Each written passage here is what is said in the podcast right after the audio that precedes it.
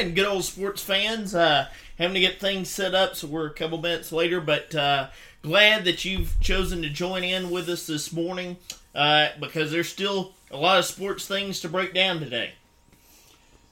Yeah, there is, and we have a lot, a lot, a lot uh, to talk about regarding this week and this sports week that's coming up.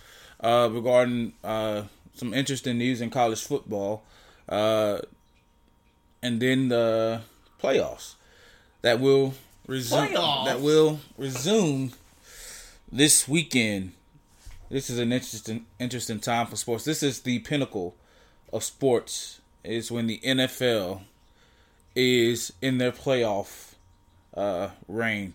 So, some like I said, some interesting news and everything that's going on uh, in the college world, and um, yeah. So let's kick it off. Well, uh, we're going to start, of course, uh, as we always do, over in the NBA. Uh, Milwaukee, man, that's a basketball machine right now uh, as they continue uh, to win without the Greek Freak. The Greek Freak. Yeah, he's uh, you know been out for for about four or five games now, and uh, four games, and they continue to win. I, I think that it, it goes back to what I've been saying about the NBA is that we're starting to see the ability of these teams to play as a team. That it that no longer you know are we built around one or two guys per se, but we're able to continue to compete uh, even without our best player on the court.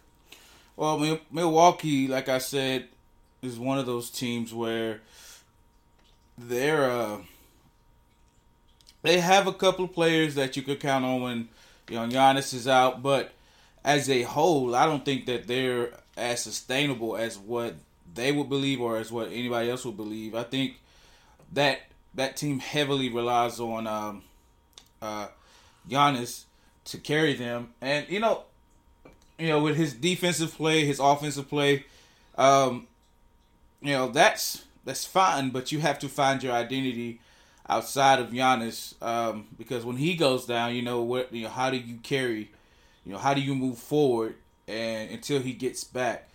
And so with Milwaukee, I think they just have to find the time to find their groove, um, to find their rhythm, and, and you know stick with it. I think actually, if they do that, then they will be a lot more dangerous uh, once Giannis gets back. Well, it seems like they have, you know, like I said, pulling off four in a row. Uh, Jrue Holiday had 37 last night. Allen Hol- had yeah. 25. Uh, Ingles had 15. Brook Lopez, I forgot he was even still, you know, playing basketball. He had 19 last night. Yeah. So I mean, you- you're starting to see that maybe they're they're finding a rotation that even without Giannis can compete. Well, Jrue Holiday is another vital piece to that offense. Yes. um, and he has been since he's been there. Uh, he's uh, uh, he's one of those shooters. You know, he's one of those you know guys you don't want to leave open on the court, uh, especially if he's on the wing. And I think he has, you know, as we've seen uh, here recently, he has the potential to to be that next guy, that number two player. Or if Giannis, when Giannis is out for however long, uh, he can be that number one player and lead that offense. But um, the way everybody else has stepped up, I mean, Brook Lopez, I think Brook Lopez is heavily underrated in the NBA because you don't hear about him as much. You always hear about, you know, Jokic, uh, uh, Embiid, uh, what's the other one? Jarrett Allen. Mhm. You know, guys like that. You know, big guys like that. You always hear about them and how about how dominant they are. But Brook Lopez plays with finesse.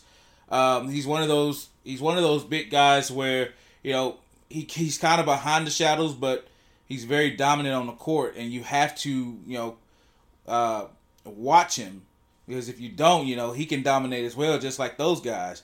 And so, I mean, you know, props to you know Jrue Holiday and you know the other guys as well as Brook Lopez. You know, I I, don't I don't see anything um, other than them than them continue to find find their groove and that rhythm to continue winning. Um, because you know who knows how long Giannis is going to be out, and um, it kind of helps their case in the East because the East is so dominant right now. You know, with the top three teams in uh, Brooklyn, Philly, and uh, Boston. So you have to be, you know, you have to continue to play, you know, big, um, big and uh, just dominant basketball to to keep you know yourself above water. You don't want. I don't think it would it would be good for.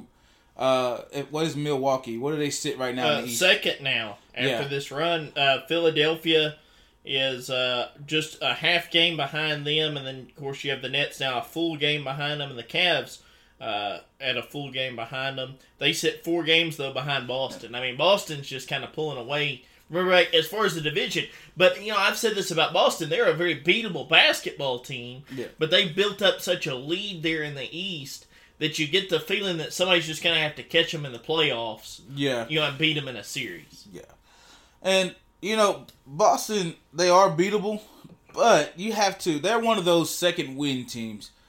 Uh, I've seen it when they played the Lakers. Uh, and they're one of those teams where you think that they're you could think that they're all out and gassed and you know they don't have anything left, but they catch a second win and that second win is heavy. Well, that happened, you know, against Brooklyn, where Yeah. you know it looked like Brooklyn was just going to run the court with them, and then all of a sudden, that second half, they they play their brand of basketball and remind people, hey, this is why we're one of the top, Well, they're, the they're, top team. they're able to do that because they run a fast paced offense. Uh, but I've never seen anybody run a fast paced. Well, other than the Houston Rockets when they had Mike D'Antoni, uh, when he ran small ball over there. But they run such a fast offense with shooters, Mm-hmm. and that's how dangerous. I mean, they'll they'll, I mean, dot you up. it just because, and this is why I say you have to watch how you play defense against a team like that because if you play if you're playing a wide open defense, then they're going to shoot your lights out. But if you can play a well pressed defense, then you could possibly get on, you know, contain those players. They have a few of them out there, like Marcus Smart uh, is one, um, and Jayson Tatum is the main one. But if you have guys like that, you want to be sure to get guys on them fast. Um, it's it's slim slim to none chance that you could stop Jayson Tatum. He may still shoot on you, but at least Marcus Smart. You know, you don't want to leave him open if you're going to double team uh, Tatum.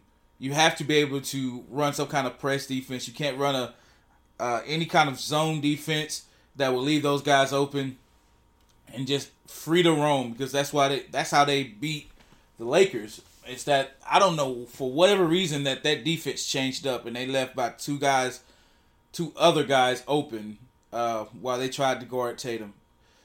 So yeah, they're a very beatable team, but your defense has to be locked and loaded and tight, man. You- You're gonna have to. You're not gonna outshoot them. Yeah, no. You're gonna have to get some stops, and, and very defense. You got to play very good defense. you know, and so it. You look at that those teams in the East, and you know, there's a couple that you think might can hang, but we'll we'll see. Like I said, you just get the feeling nobody's catching them in Yeah. the conference, but they might can. You know, you you get them in a a, a series. They got to come to your place. You got to go to theirs and see if you can steal one on the road, uh, and then you you're putting your team uh, in a position to be very successful. Brooklyn, on the other hand, not doing so well. They've dropped another one without Kevin Durant, still trying to find that rhythm. And I, I don't know if they're going to, but they need to figure something out fast. Well, this goes back to what I said is that Kyrie has to be Kyrie. Kyrie has to be Kyrie and he really step up. I mean, he if if you know Max Kellerman hit it on the head a couple of days ago, or uh, sometime uh, sometime last week when he made the the statement that Kyrie's one of the top players in the NBA as today, and I agreed with him. Still agree with him, but Kyrie has to to be that. He has to play that role um, because with KD out, KD is uh, an important part to that team, especially uh, far as uh, points being scored. But Kyrie can do that as well, and so I think with Kyrie, you know, having to him find his own place in his own groove without KD on the court once again. Um, you know that's going to be vital to whether or not they can keep that top those top that top position in the top five in the East. And he's got to get healthy. He set out last night with a sore calf. Yeah, so that, that's the other thing. When Kyrie plays, Kyrie's you know arguably one of the, if not the best player in basketball. Uh, but when he's you know out there and getting hurt, and, and we've seen that from him over his career, that there are times Yeah. where he's just not on the court, and this is a point where he's got to be on the court. Period. Right. And Kyrie is I mean, very, very capable. Um you just have to I think you have to evaluate, you know, what's what needs to be done if you know you need to you know make him more of a role player or, you know, him continue at point. But you got to be able to win, you know, without KD on the court and you had to find a way to win.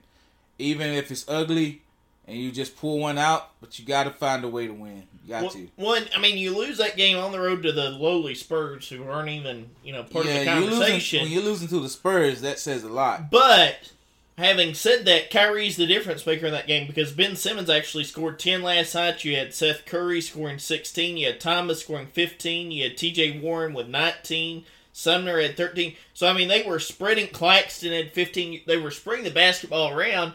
You add, you know, Kyrie's 20 points, there's the game. So, I mean, it, Yeah. it's just a matter of he's got to play and he's got to play well.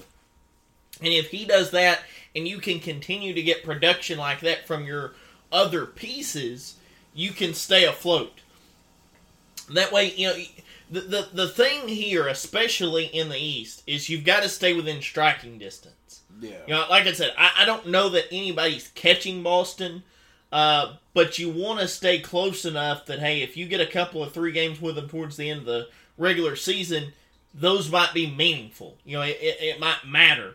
Uh, and also just for the psyche of if we play them in the playoffs, we can go into Boston and beat them. You know, because you got to steal at least one on the road. You know, at some point, and, and just for your team's psyche, you've got to keep it close. You can't let somebody like a Boston or Milwaukee just run away with the conference, Right. and then you know try and go toe to toe with them in the playoffs. Just not going to happen. Right. And I, I to lose to the Spurs doesn't doesn't really help their case. It doesn't bode well. Yeah. Um But speaking of the Spurs, where are they? I mean, like you look at them. I Where is think that going? I think it's time for uh Popovich to retire and I, I it- thought he would last year. I, I yeah, I because it's grown still. You know, we talk about this a lot on the show. Is when coaches or players overstay their welcome, and it be, it becomes stale, and it becomes you know just kind of uh same old thing every year. You know, kind of like going through the motions. I think it's time for him to uh retire because he's not going to change his offensive philosophy. Yeah. He's not going to change his defensive philosophy. Um, he he's going to coach the same way he's he's coached, and you know, uh, Tim Duncan and uh, Ginobili and Tony Parker and all those guys were there. You know, it's going to be the same kind of philosophy. But I think you know if he he needs to retire in order to help that in order to give that team a chance to find their own uh, pace, their own identity, because if not, then that that organization isn't going to be on the rise anytime soon. I mean, not with him there. Uh, I I just don't see it. Well, Seth, I mean, uh, Seth, Steph Curry ruined it for Popovich because Popovich built a philosophy on I don't shoot threes, I don't believe in the three play, point play, shot. play within the paint. We're gonna play in the paint and we're gonna get after it, and that worked for years. I mean, because nobody else really tried to shoot your lights out all Yeah. the time. But with the the advent of the Golden State Warriors and everybody kind of seeing that and trying to emulate that and drafting that way and training Yeah. that way, it kind of the league kind of left Popovich behind, which is sad. I mean, you hate to see that, Well, but that's exactly what's it's interesting that you say that because if you look at it and you look at the uh, timeline, the Spurs were in the playoffs every year leading up to that point to around uh 2014 till 2014 2015 around Yep. that time. They were in the playoffs. They were in the playoff talks. They were leading the charts uh up until that point. And you know it's it's interesting you say that because when that happened that's when they started to slowly decline because you know the the not because Golden State was on the rise, but it was the type of game that they were playing, and the basketball world seen that for two, two or three seasons straight, Yeah. where that just worked. And they came in and torched you Yeah, every night. and, and they they won two out of three championships because of it. And so with that happening, you know the, the basketball world seeing that we got to be that. We got to do that. That's what's in right now. That's what's working uh, at the high level. Uh, so with with San Antonio with, with Popovich, he like I said, he he's he's conservative. He's not going to move. Um, and it, you would think by now, since that kind of basketball has kind of died off, you know, taking a, a back seat, uh, and that just good basketball is being played now, you would think that the Spurs would be, with his style of coaching, would be a top team. If not a top team, a good team. Um, at, as far as right now, but I think it's just him and the type of player, maybe the type of players that they have. Uh, something's not clicking over there in San Antonio, but you want it to because it's just like the Lakers. You know, if the when the Lakers are bad, the NBA's bad. It's same with Spurs because they've dominated the charts in the the NBA for so long. they were the standard. Yeah, it, Yeah. exactly. And so the Spurs taught you how to play in the paint. You know, they taught you how to use your middlemen um, and to use your point guards. Tony Parker was a darn good point guard, Yeah. and you know Tim Duncan, in the you know a great shooter. Tim Duncan, I think Tim Duncan when Tim Duncan and uh uh Dirk Nowitzki were on the court, it, it was magic. I mean, lights out. Those two guys knew how to play on the perimeter and on in the middle. You know, they, they played their role, and so that kind of basketball was in, and it's in now. But I think they have to find their groove, and I think they have to find it without Popovich. Sad, sadly, but You, you just get time. the sense he's lost his voice, you know, in that organization. Yeah. You've got a different generation of players. I was at, in fact, I was listening to Nick Saban uh, yesterday, and the goat, yes, the goat. Mm-hmm. Yeah, the goat. He's all right. Say it. He's all and say- he's the goat. He's upgrade. Yeah, he's a good coach. His team did not reflect that this season, but The goat. Just go ahead and admit it. Come on now. he's a great coach. Anyways, the He's goat was, coach. the goat was speaking, and uh, he said, "Listen," he said, "the way I communicate with players now is far different the way than the way I communicated five, even ten years ago." Yeah, And, and he talked about the advent of, uh, you know, that that this uh, generation of players is so social media oriented and all those things. And he said even the way you coach them is different. Mhm. With Popovich, you watch him coach; he's still coaching the same way in 2023 that he was in 2007. You know, when he was winning with Tim Duncan and all those guys. yeah. Well, he won a championship that year. Exactly, or even so- you know, it, it's just that that's his style, and he's sticking to it. Now, there are things about Nick Saban that are the same, and he he admits it. You know, and there are things about you that you're not going to change. Well- but there's also other things that you can change that you've got to be willing to adapt. Right. Well, okay, you say that we say that about you know coaching, and we say you know we've seen a lot of uh old school coaches, you know, that, that are hard nosed, hard to move, and you know they're set in their ways about their coaching style. Yeah, Uh, another one is Phil Jackson. This I think this is it is sad because these are great coaches. but but here, yeah, and, and I agree with you on Phil. But here's where Phil was different. Phil was changing when everybody else wasn't.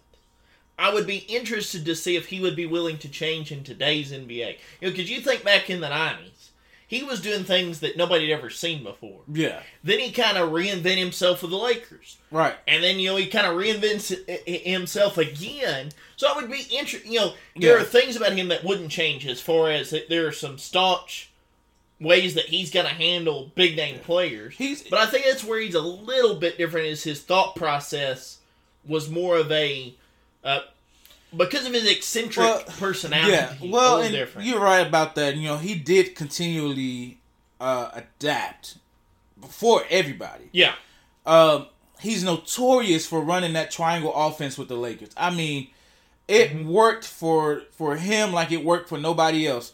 And so from what he did in Chicago with Jordan, uh, Rodman, and Pippen, and all those guys, and then to switch over to the Lake, Lakers, and he has a, a player, uh, like Kobe and Kobe Bryant, Shaq, you know Yeah. those guys, uh, and he and, and this is the crazy thing, you know, he didn't have the top players or the, the but he had the top team.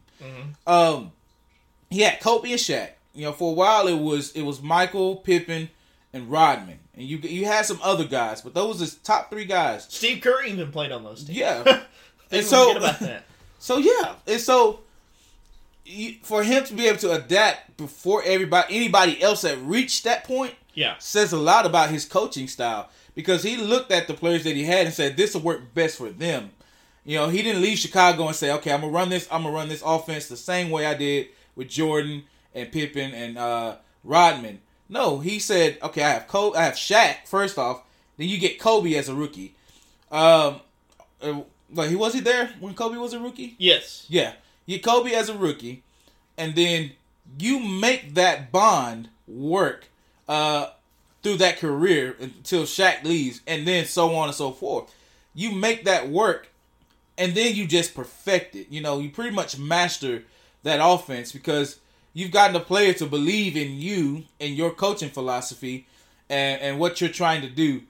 And yeah, it changed the game, and I think that plays that played a part in uh, you know why Kobe was so great. You know, is so Yeah. great. You know, He, he gave a lot of credit to Phil Jackson and his ability. So that's why I think he's a little bit different in that conversation just because of what we saw. Now, I, I don't know if it would work or not, but I would be interested to see.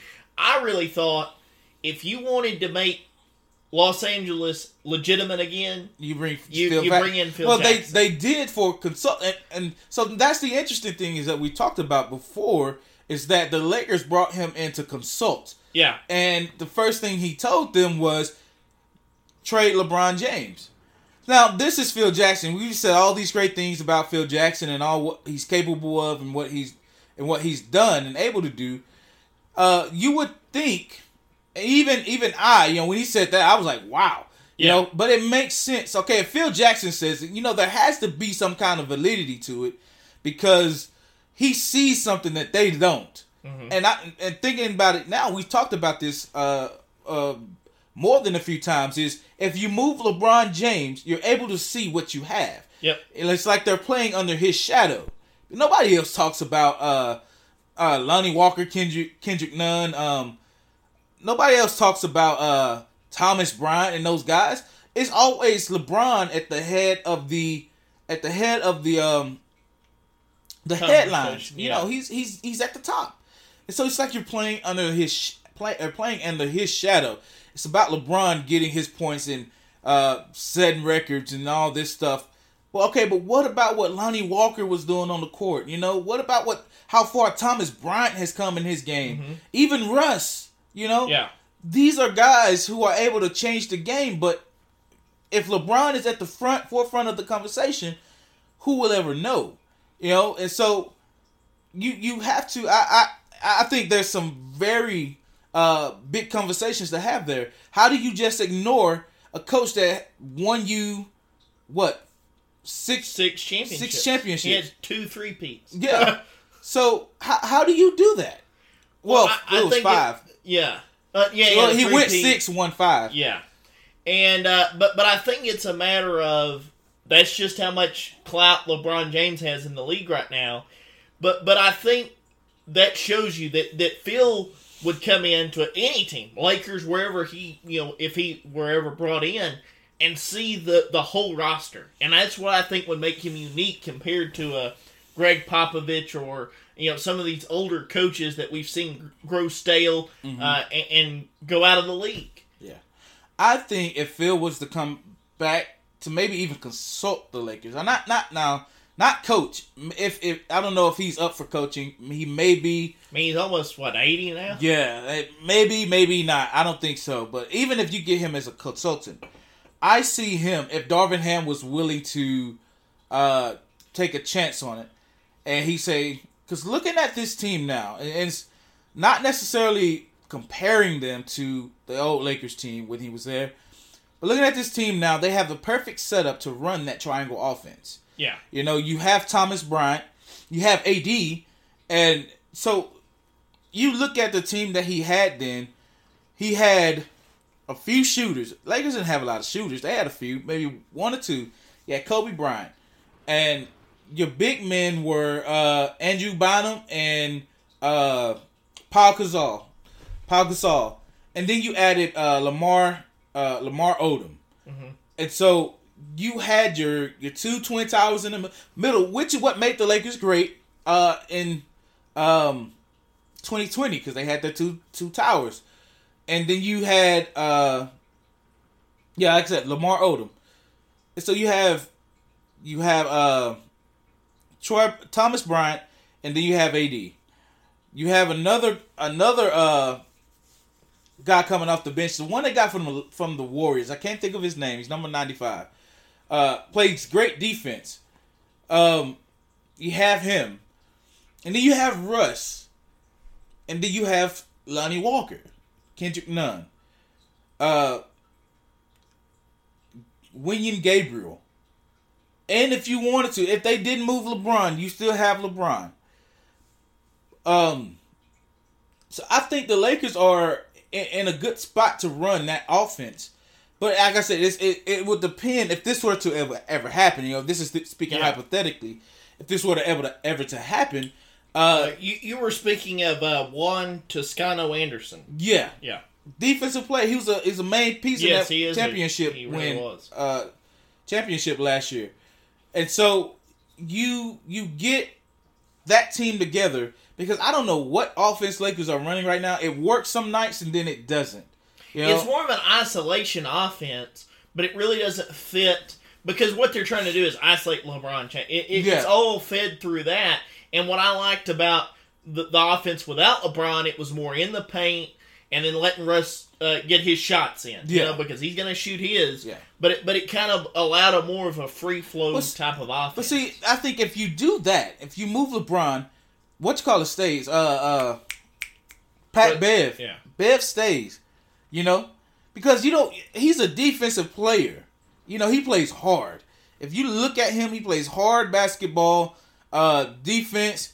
He's not. He's not scared. He'll get in your head.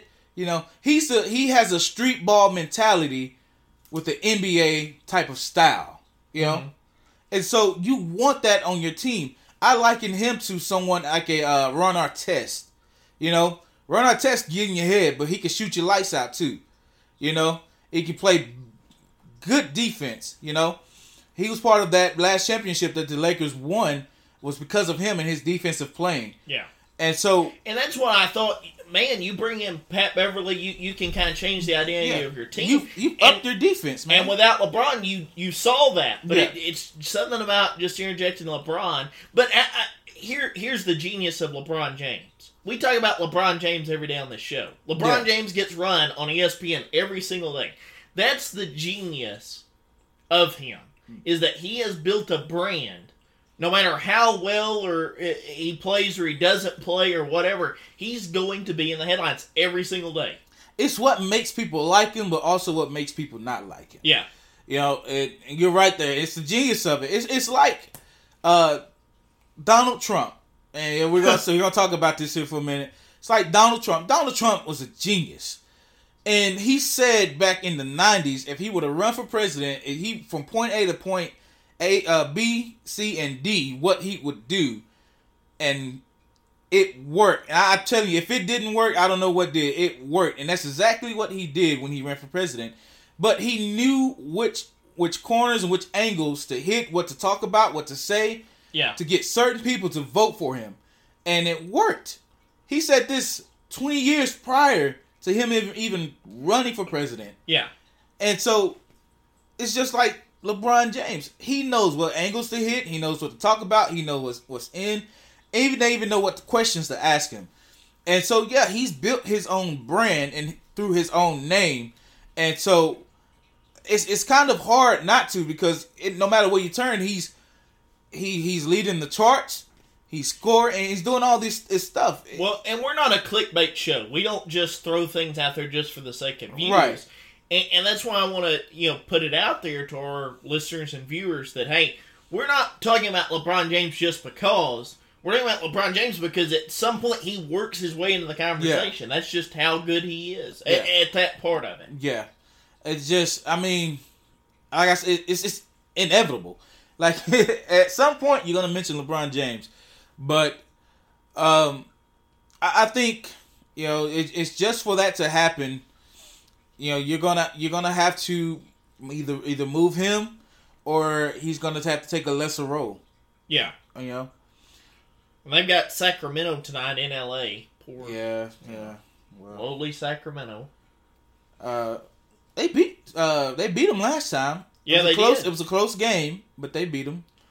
Yeah, I mean they're ahead of them, but I mean it still feels like lowly Sacramento. Like Well, know, they still they- feel like the stepchild of California. Yeah, and because they were them and the them and the Clippers, Yeah, uh, they were at, at ahead of the Lakers at one point. What happened? th- they still are. Yeah. Well, okay, yeah, they're still. But I'm say just what- saying, as far as the just the perception around Sacramento, they're a playoff team, yeah, but we act like that's just lowly Sacramento. yeah. Nobody know, hears about them or talks about them.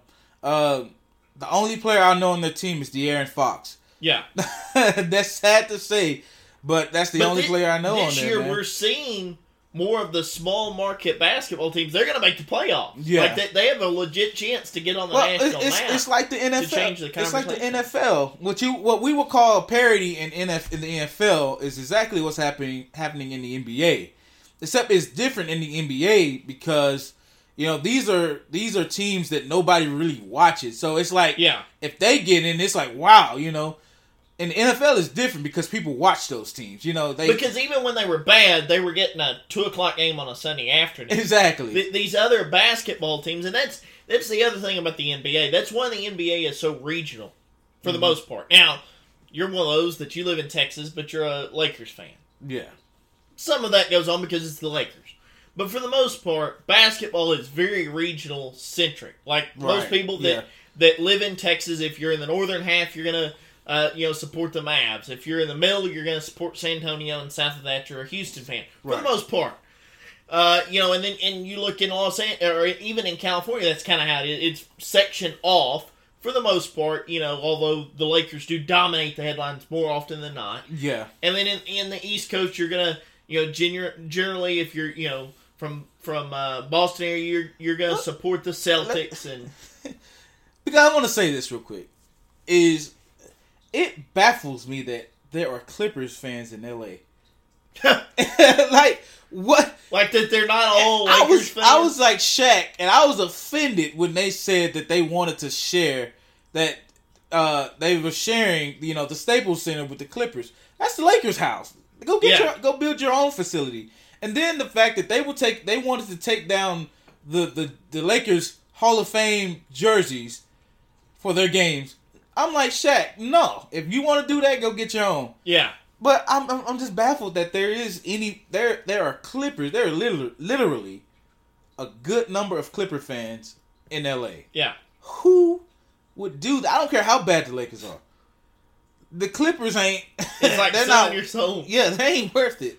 But but the, it just shows Purple that that's kind of how that's kind of how the NBA works. That they're more you know regionally based like that, and that's why I think this season is so unique. Is that on a national stage, you're going to be able to watch some of these teams that you may have never seen, Yeah. or you may have seen one or two games when they came and played, you know, your team. Yeah, But now they're going to get an, a national stage. I think that it's good for the NBA yeah, because now you're going to get coverage for these teams that haven't in the past. yeah. Um, but you know, I think you know with with De'Aaron Fox playing so well um, this year, this season, I think because I I mentioned before that if they say you know if he doesn't you know kick it into a gear, you know he's out this you know next season. Yeah, Um, but how well he's playing this year and being a leader on that team, I think you kind of leader. yeah you look at you look at giving him another chance, to, you know, to prove himself because I mean, come on, he was the number one overall pick, you know, coming out uh, ahead of uh, Anthony. What the heck is that man? He Anthony has Towns, yeah, Yeah. Karl-Anthony Towns, whatever yeah, that man. Carl man. Anthony Towns. Who has three names like that? Three first, well, two first names, and yeah, and then Towns. Yeah, whatever that is. Like that's not even the last name. What is that? yeah. Towns, Mr. Like Towns. call Anthony Michael Michael Towns. That makes more sense.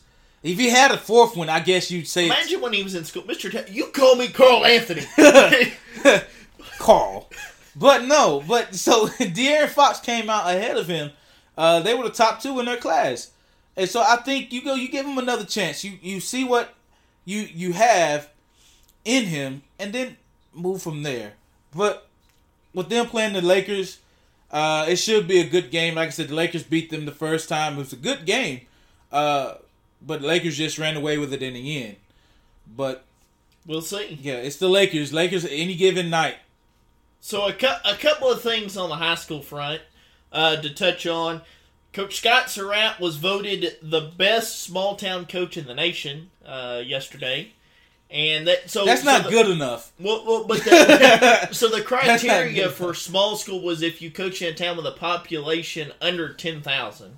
Ah, And so uh, I guess it, you know, but this was across the nation, you know, Yeah. any state, and so he's voted the number one in the nation. That man's a machine. Like, yeah, in the nation, yeah. That, that- like I saw that. That's not even the state. That's the nation. He's the number one in the nation. and nobody, and this is the crazy thing is Carthage doesn't get that much coverage.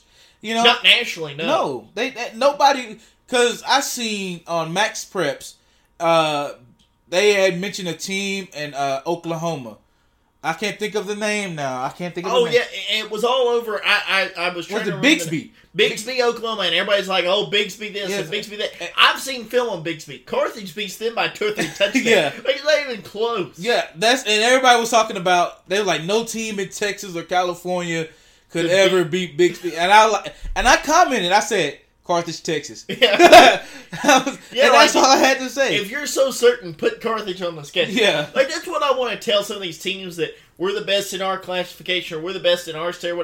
Okay, if you're that sure of yourself, call Carthage. Yeah. Because there's plenty of teams that Carthage calls that's like, no, thank you. But here's the thing: is that's Oklahoma, and we're talking about Carthage, but we're talking about Carthage. Carthage could beat them, but we didn't mention Katy. We didn't mention North Shore, Oh, yeah. Duncanville. But the, None but of the those guys. reality is, Westlake. okay, but here's why. The reality is that we think Carthage can compete with those guys. Like, I, Yeah. There's not a team.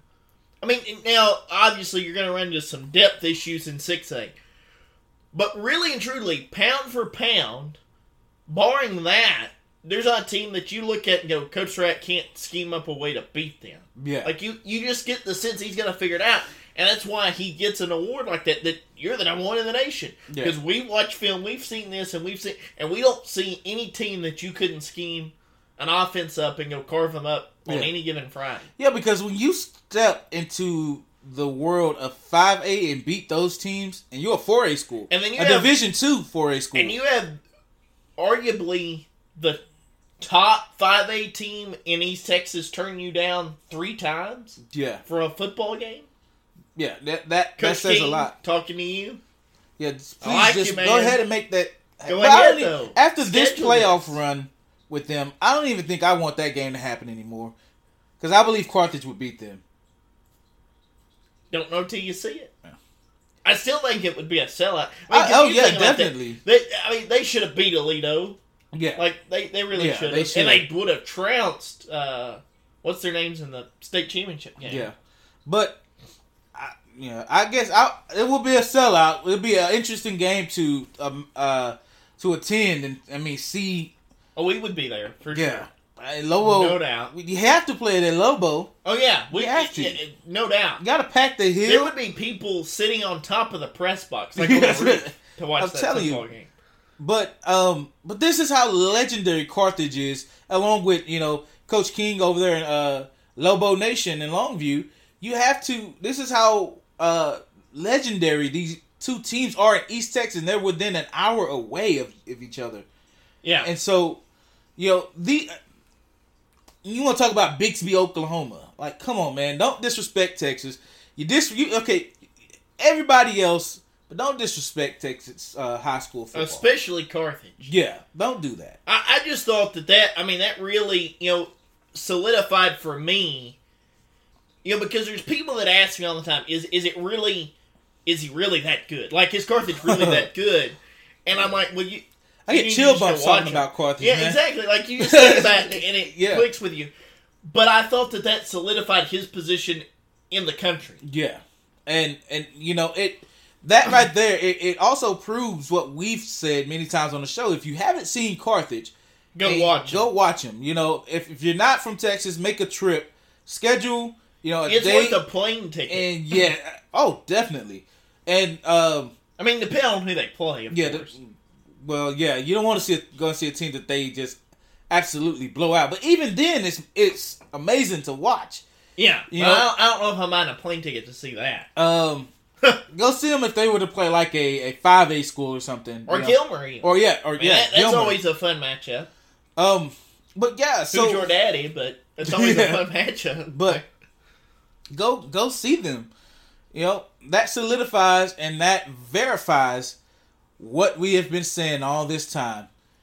Carthage are who Those you- guys. Yeah, they are just who we thought they are, uh, and who you would think they are. And so it's it, it's amazing. It's an amazing show on the field, just from the coaches to the players. Very classy too. Very classy. They're a classy team.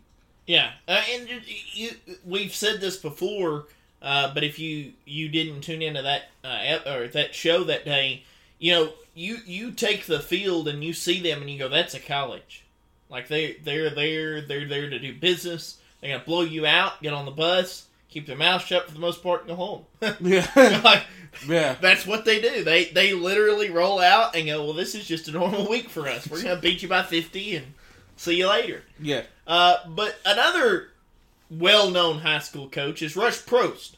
Uh, he was uh, made himself famous at Hoover, Alabama, uh, winning six state championships Wow. over there. Uh, He was in line to go be the head coach at uh, the University of Alabama, Birmingham, and that was going to translate. He was going to Nick Saban's staff.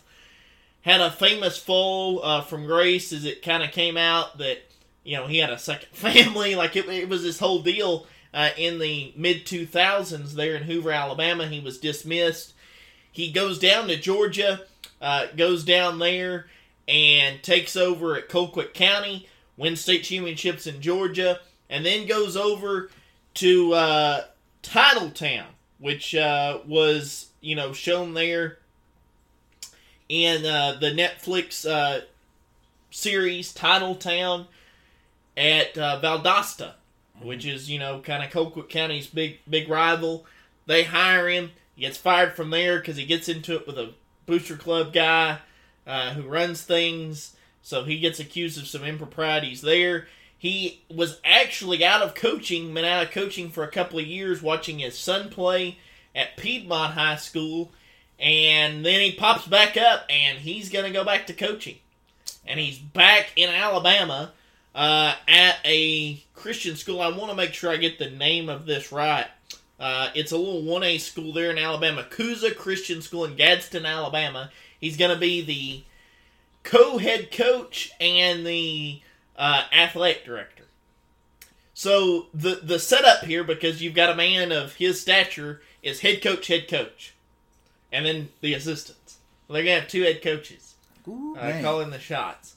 But this is apparently something uh, that he's been in contact with the current head coach who just won state championship there. Okay, okay. And uh, so they're bringing Coach Propst to keep winning and also to improve their uh, recruitment process because he's you know notorious for reaching out to colleges, getting guys you know in the the college ranks and in the NFL. But but the reason I wanted this on the show, one, it's Rush Propst. Uh, a lot of people haven't really heard of him, but a lot of people have just because of his you know ability to win. Right, right, right. But I thought this was worthy of a conversation. Here's why. At the end of the day, people may or may not like it. Doesn't really matter. You are a coach to win football games. It doesn't matter what he does or doesn't do on or off, I mean, off the field. It matters what he can do on the field. You're hiring him to win football games. And there's always going to be some booster club somewhere. There's always going to be some superintendent somewhere that needs to win and goes, "We're going to hire that guy." yeah. Uh, and we've seen hires too where it's like, okay, why in the world did they hire this guy? But when you're winning, you say you say this all the time. When you're winning, everything else goes away. When you start losing, everything. yeah, when you're losing is when you know everything else comes out. You know, and so it's winning scabs over the the, the injury. You know, Well, that's what happened to him. So in Hoover, he gets fired after a six and six year. He, he falls short in the state semifinal, so they fire him. You know that that's when the impropriety comes out. At Colquitt County, uh, he falls in the state semifinal his last year there. That's when they come after him.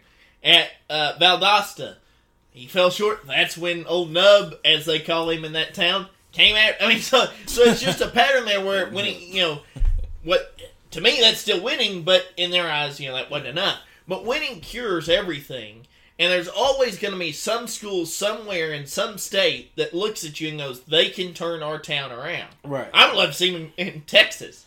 I mean, if he would ever come to Texas, that'd be great. Watch him and Surratt go at it. Oh, Can you boy. imagine that? It's atomic bomb. That's two Just atoms. waiting to blow. Yeah. two atoms that will come Two together to make a uh, black hole. You don't want that to happen. That'd be fun. That'd be. I'm I think it would be tragic. Sign me up. We don't want to see Carthage fall. So I don't think that they would. I, I could see meeting Coach Propst. But I mean, you want to talk about solidifying your. I mean, okay, Look- he beats John King. He solidifies his place in Texas, right? I mean, for sure, yeah, no questions. He's already there. But I mean, that just. But if he would were to beat a Rush Propst on a national stage, huh, he solidifies Whew. the South, and Yeah, he's already period. got the nation. But but the solid- South believes in him. Yeah. Like, That, but all- that's crazy. So to see to think about how close uh Surratt is to that, and we're talking about a guy who went to from to like what three states, two three states and one Yeah. state championships, and well, two or three. Uh, uh, Rush Propst has been in uh, two states. two states Yeah. and one state championships there, and then we're talking about Scott Surratt, who just got you know recognized as uh, the number one small school head Coach coach the nation. coach in the nation. The na- yeah. So look how close that is. Like you've got the nation, Yeah. and you only one coach away from getting the South. Yeah, like the South, we're our own people. Like Yeah. we really buy into this. We know Right. what those Yankees up north say. Yeah, but that's just that's just crazy, man. But this is this is high school football. You know, this is high school football. It's it's it's dominant in Texas. Uh, it's it's dominant across the South. Uh, But especially in yeah, Texas. Texas is the uh, pinnacle. It sits right there at in the middle, and at the forefront of it all. So, you know, what else do I have to say about it? It is what it is. It's just who we are. Thank you, Coach Surratt. like, you keep us relevant. Yes, I mean, uh, not that we're Scotty. but but you you keep us definitely you know put us on the national map if nothing else. Yeah.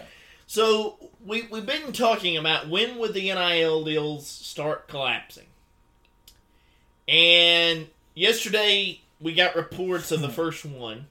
Florida uh, quarterback commit Jaden Rashada has requested a, a release from his national letter of intent with the Gators. Uh, he requested this last night after a $13 million NIL deal fell through, according to multiple reports.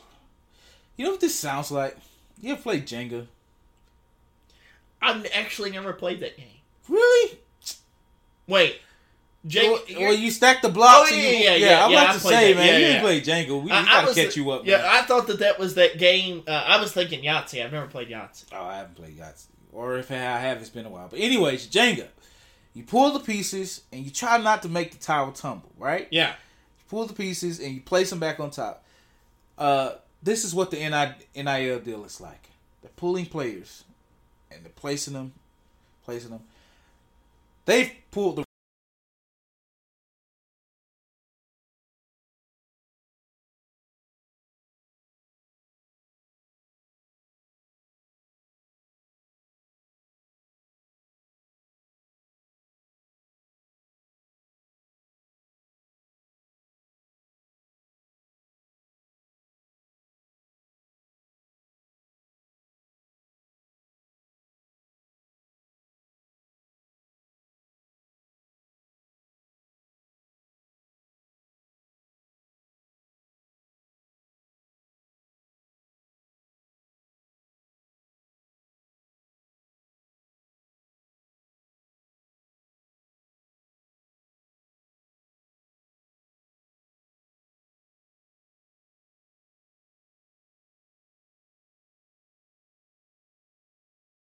private entity within the athletic department that raises When money. did it start?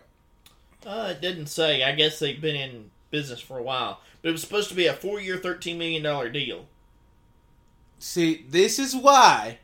But the so the insider on this is having to speak, of course, on anonymity because they they're not wanting to release names Right, yet. But right. this is a person familiar with the entire situation, and this was their report to the AP about this. Rashada was the number seven ranked quarterback in the nation.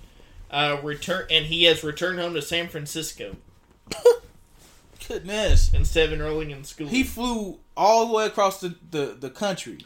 He had originally said he was going to Miami. He had backed out because of the disappointing season they had. Yeah. Committed to Florida, and then Florida didn't pay.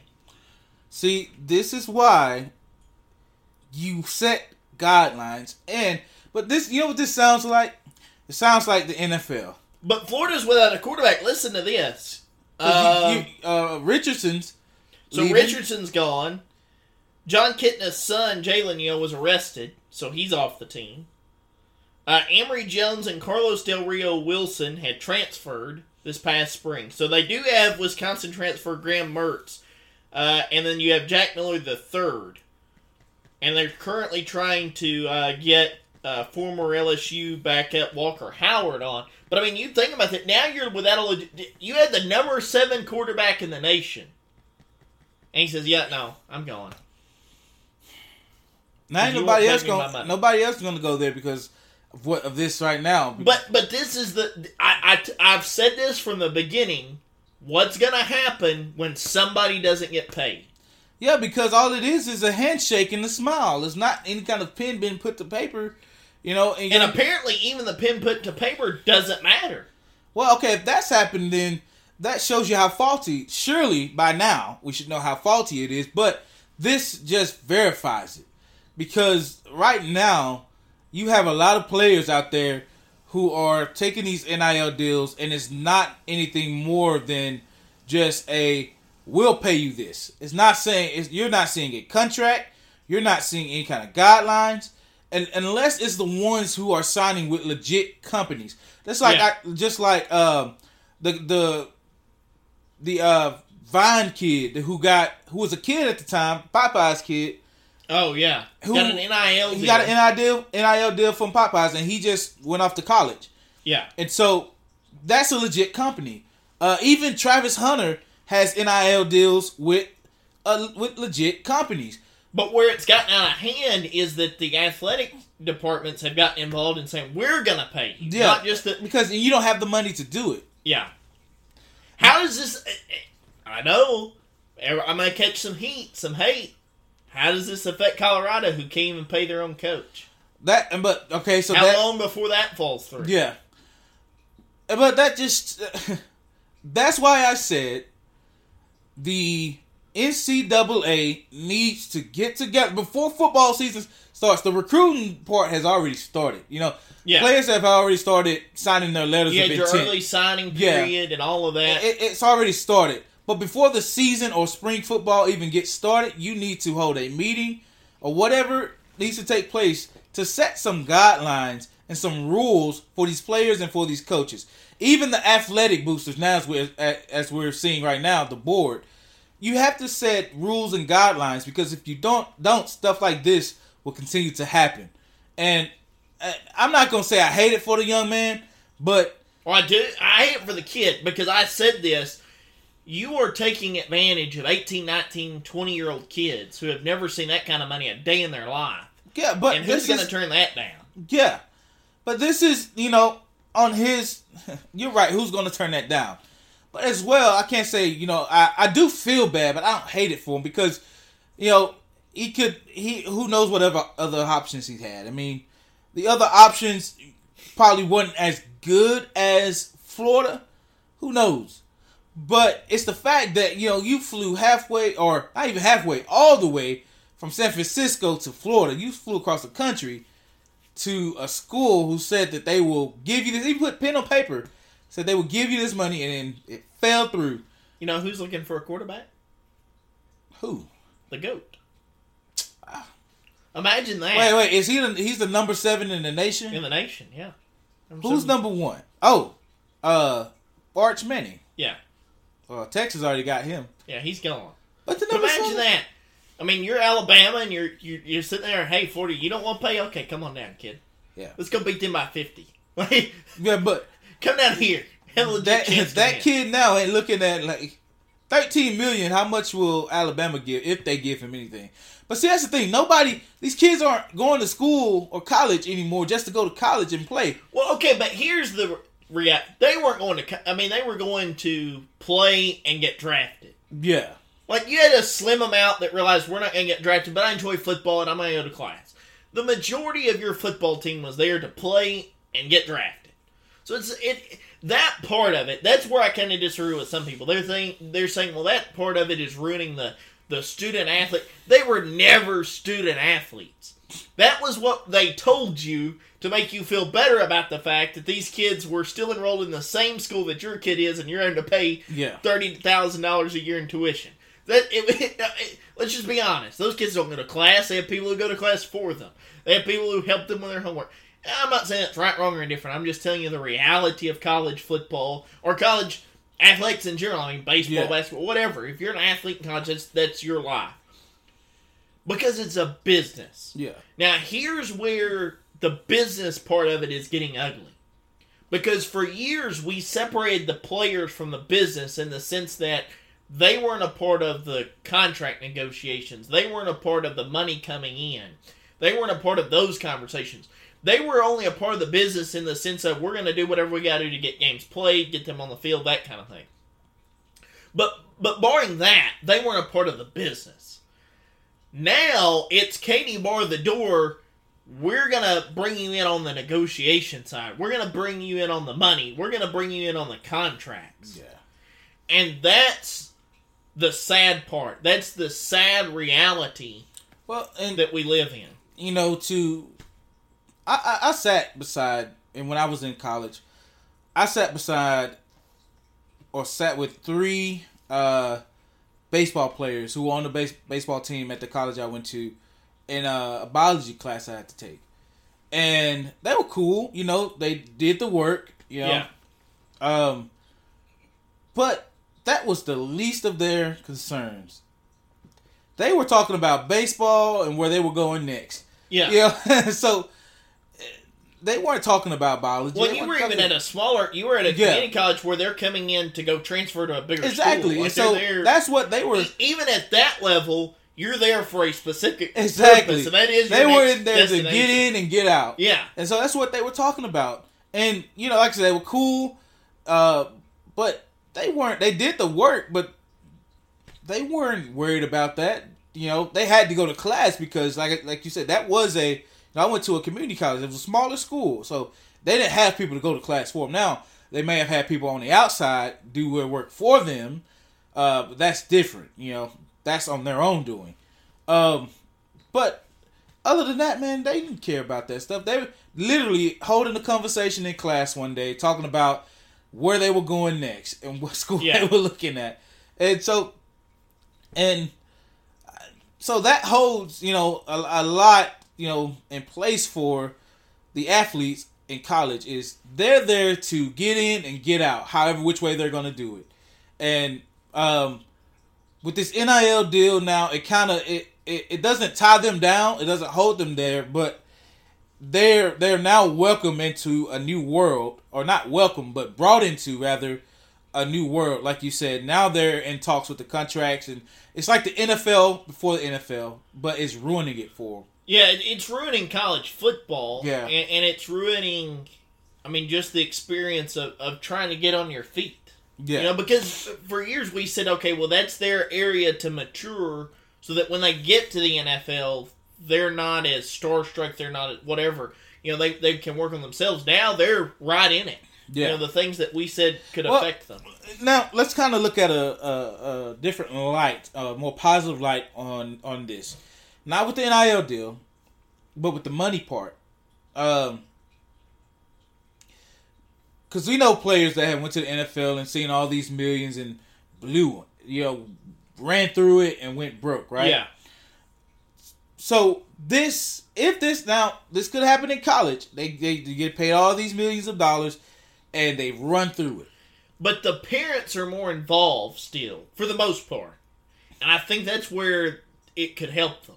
Yeah. Because now you can have a dad. You're gonna have a conversation with your dad. Hey, let's go hire this guy to help us manage this money Yeah. and, and to do things, you know, to set yourself up for success. Yeah, but majority of these kids probably won't have that. Uh, and they could run through these this money, and it could be a learning thing for them. You know, okay, I know I'm going to the NFL. That's the plan. That's the goal. I know that's going to happen.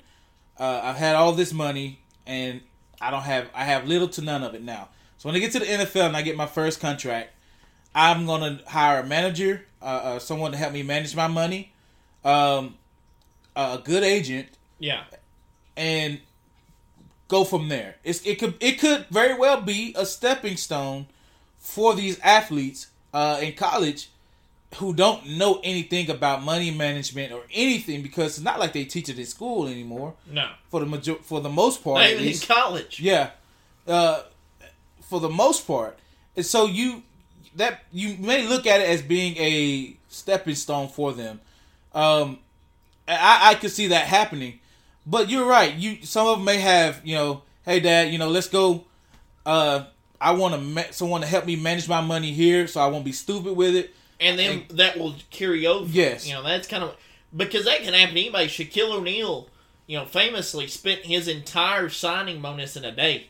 yeah. Like so- he talks about he went and bought everybody a vehicle and a hat, you know, like all this stuff. He Yeah. spent all in a day. Yeah.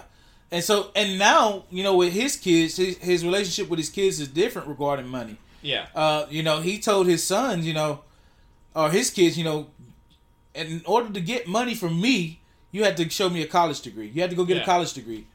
You know, that's the only way they're going to get they're going to get money from him. You know, Mhm. he doesn't just hand them money.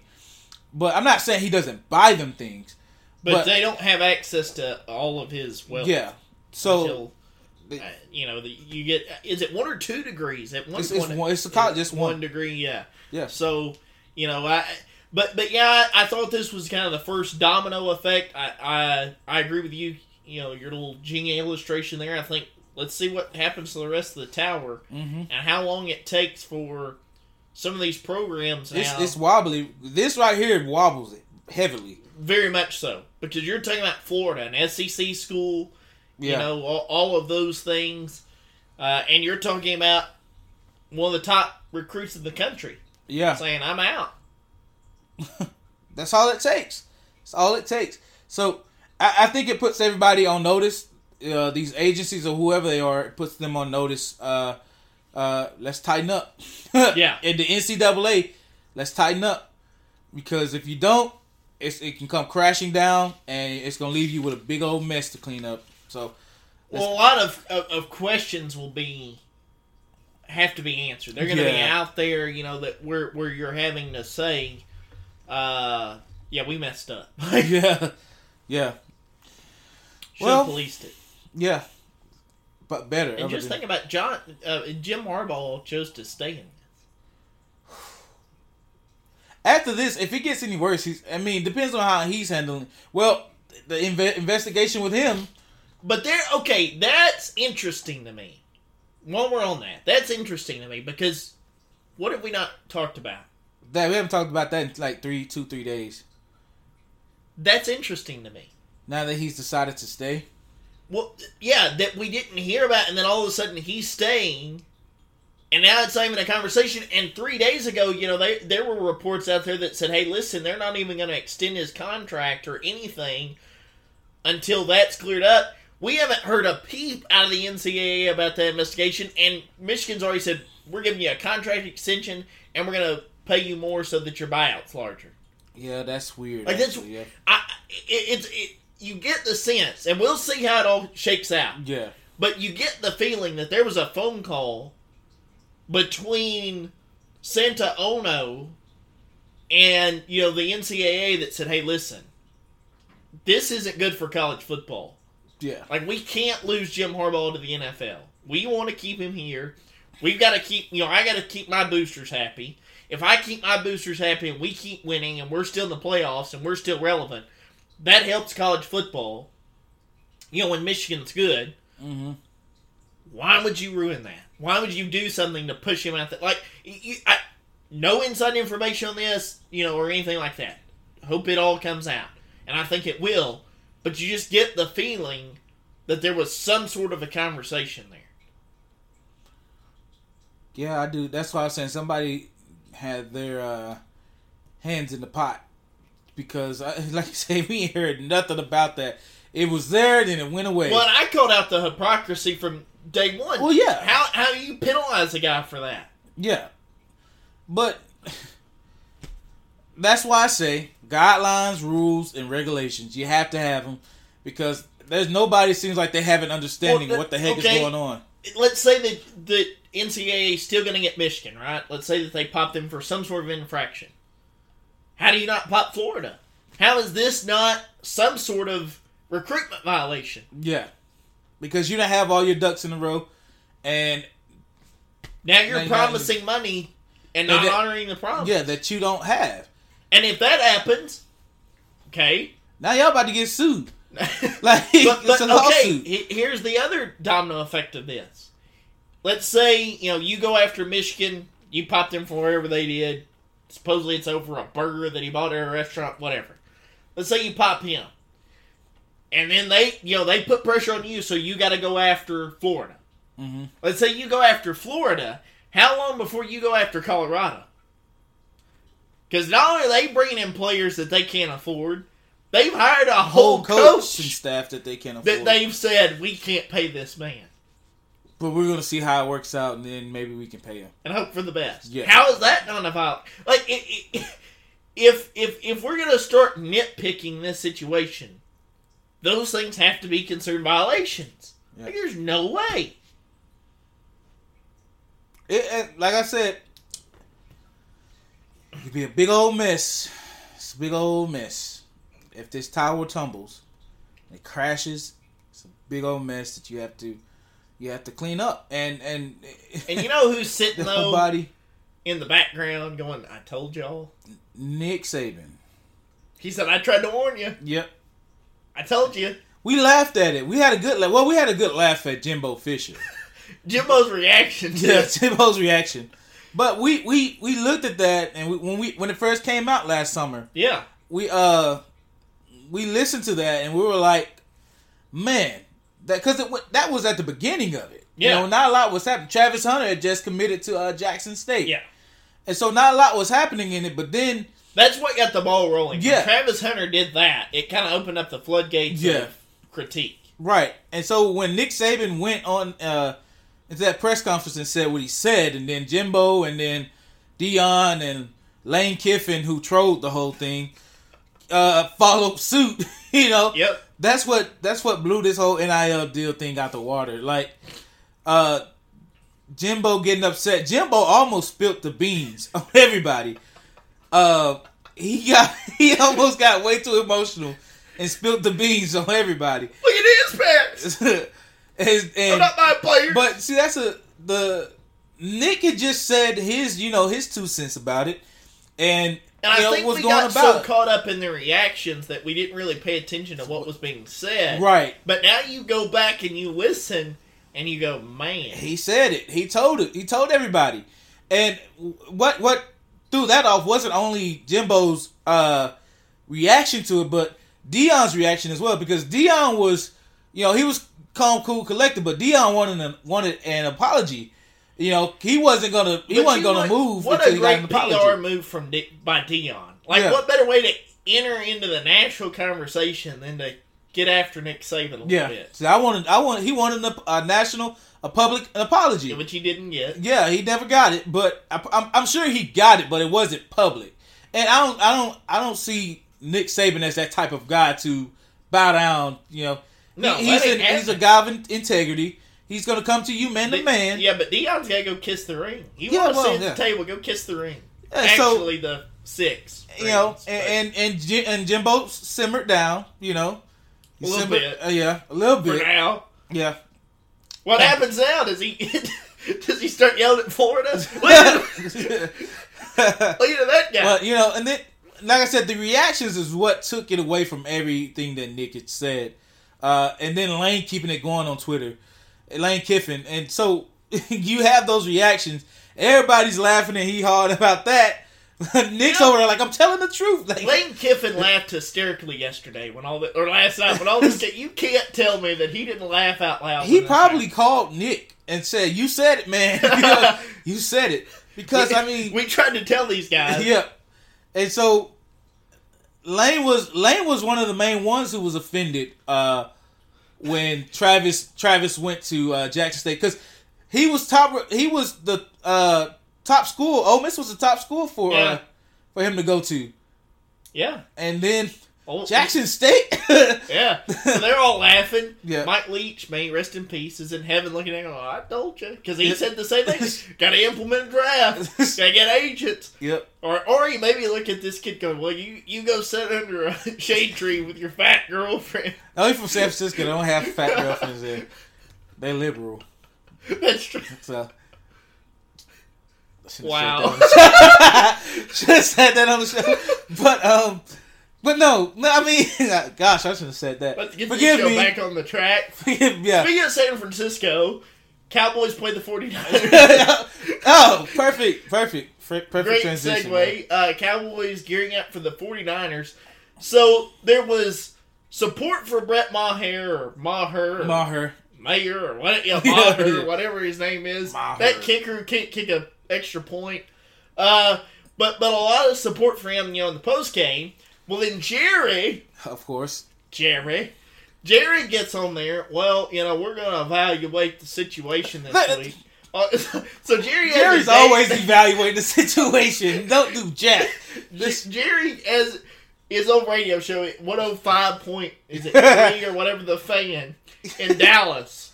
Okay, and, and by the way, if any of your reps are listening to this 105.3, please reach out to us because I want to know why you let Jerry on every uh, morning. do y'all write a show for him?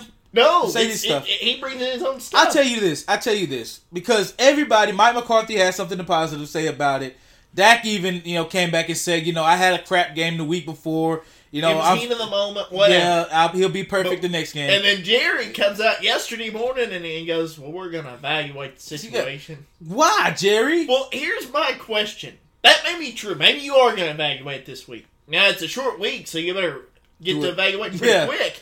But not only that, who are you getting? Like at this point in the year, Kyle, did, no, Kyle, where did Kyle Forbath go? Remember they they they uh they signed him and then for Let like the go. last few games in the 2018 Uh, 2019 let's season. see, Kyle Forbath.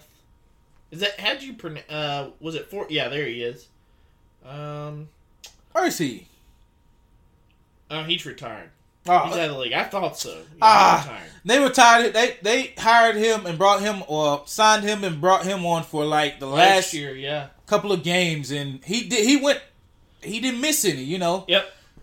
And then that was it. It's like what happened to him? Then you look for you, you get Greg the leg back, and he craps the games. Do you call it? I, I'm jokingly said call uh, Adam Vinatieri. But you know, Cowboys drafted the kicker. You know what they do did to him? they got rid of him.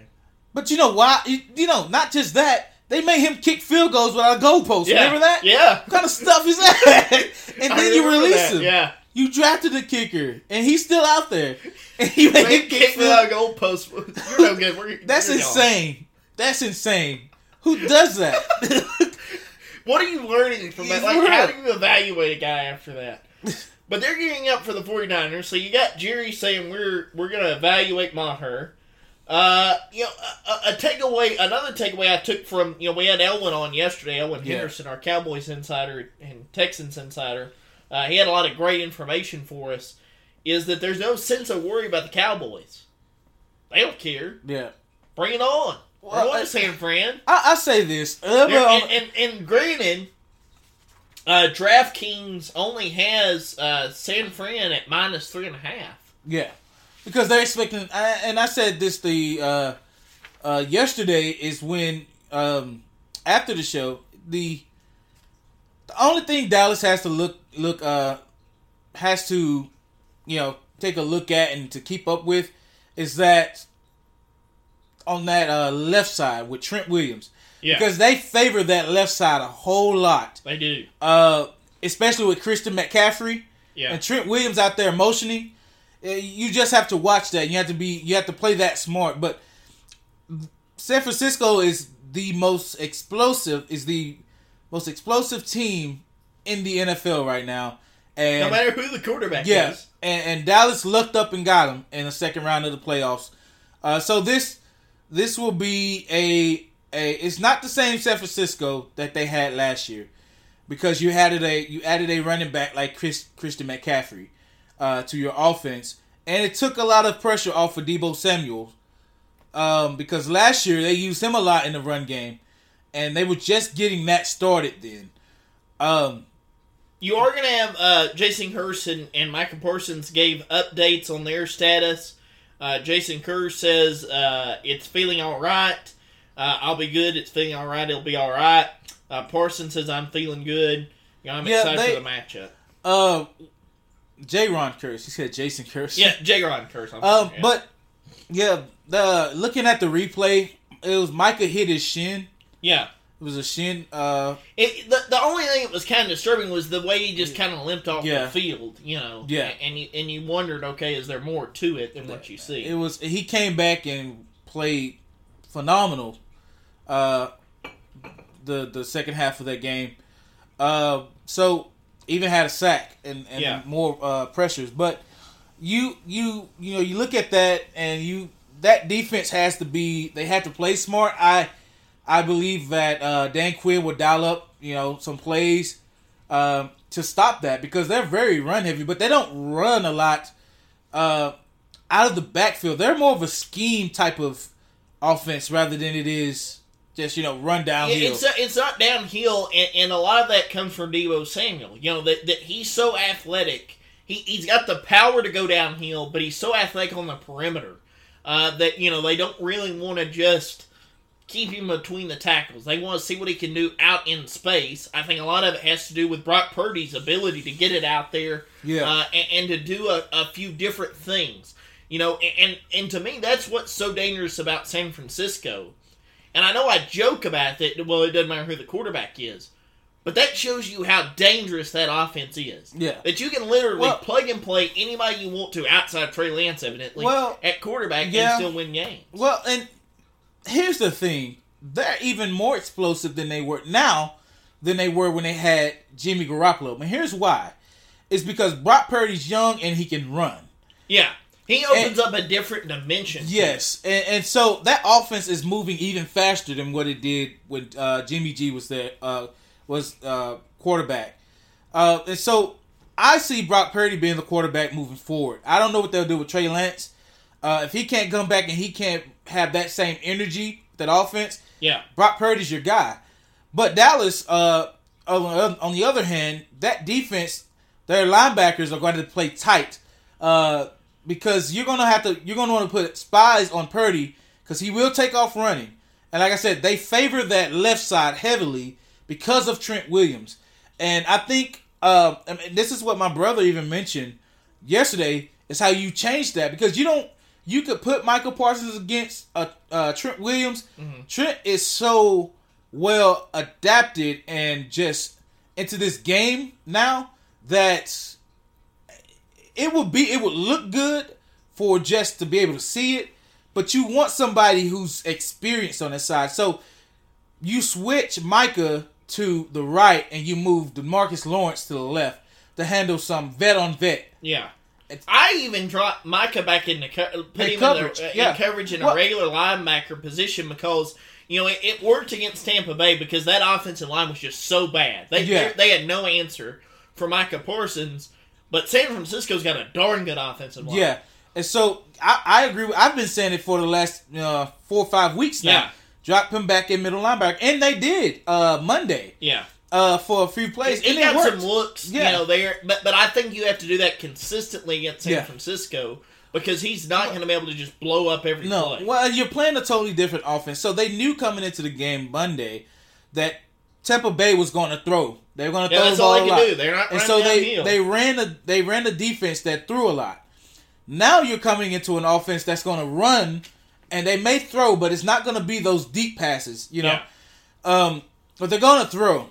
And so, interesting thing that they did uh, against Tampa was you've seen Leighton Vander Esch drop back in a deep coverage. Mm-hmm. I, I thought for I, it's almost like a safety look, Yeah. uh, which was interesting because I I hadn't seen him do that all season.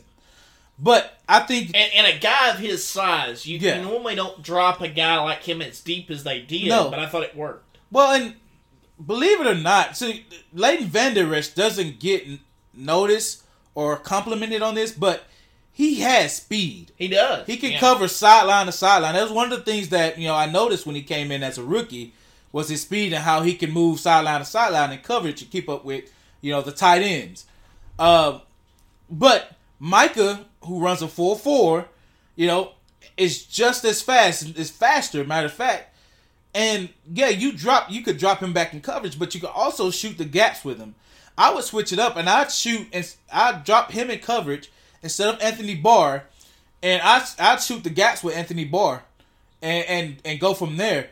And but you got to keep that spy on Brock Purdy, and you got to get that pressure up front. And I think uh, there was some inactives last week, but I don't think they, it was injury. I think it was you know some guys didn't play based on scheme. Yeah. Uh, but uh, one of the main ones, uh, you, had Hankins come back, but uh, Neville Gallimore didn't play. He was inactive. I don't think he was hurt. No, he wasn't uh, on the injury Yeah. report. No. He was just inactive. So I think they bring Neville Gall- Gallimore. Since this is going to be a run heavy offense, you bring Neville Gallimore back and then Quinton Bohanna. Uh, you bring the you you beef up that front so they can't go and you you you contain that left side because like I said they favor it a lot, and you keep it to where they have no choice but to go to the right, Yeah. and you have somebody there waiting on them. Yeah, you, you got to make them as one dimensional as you can in Yeah. the run game.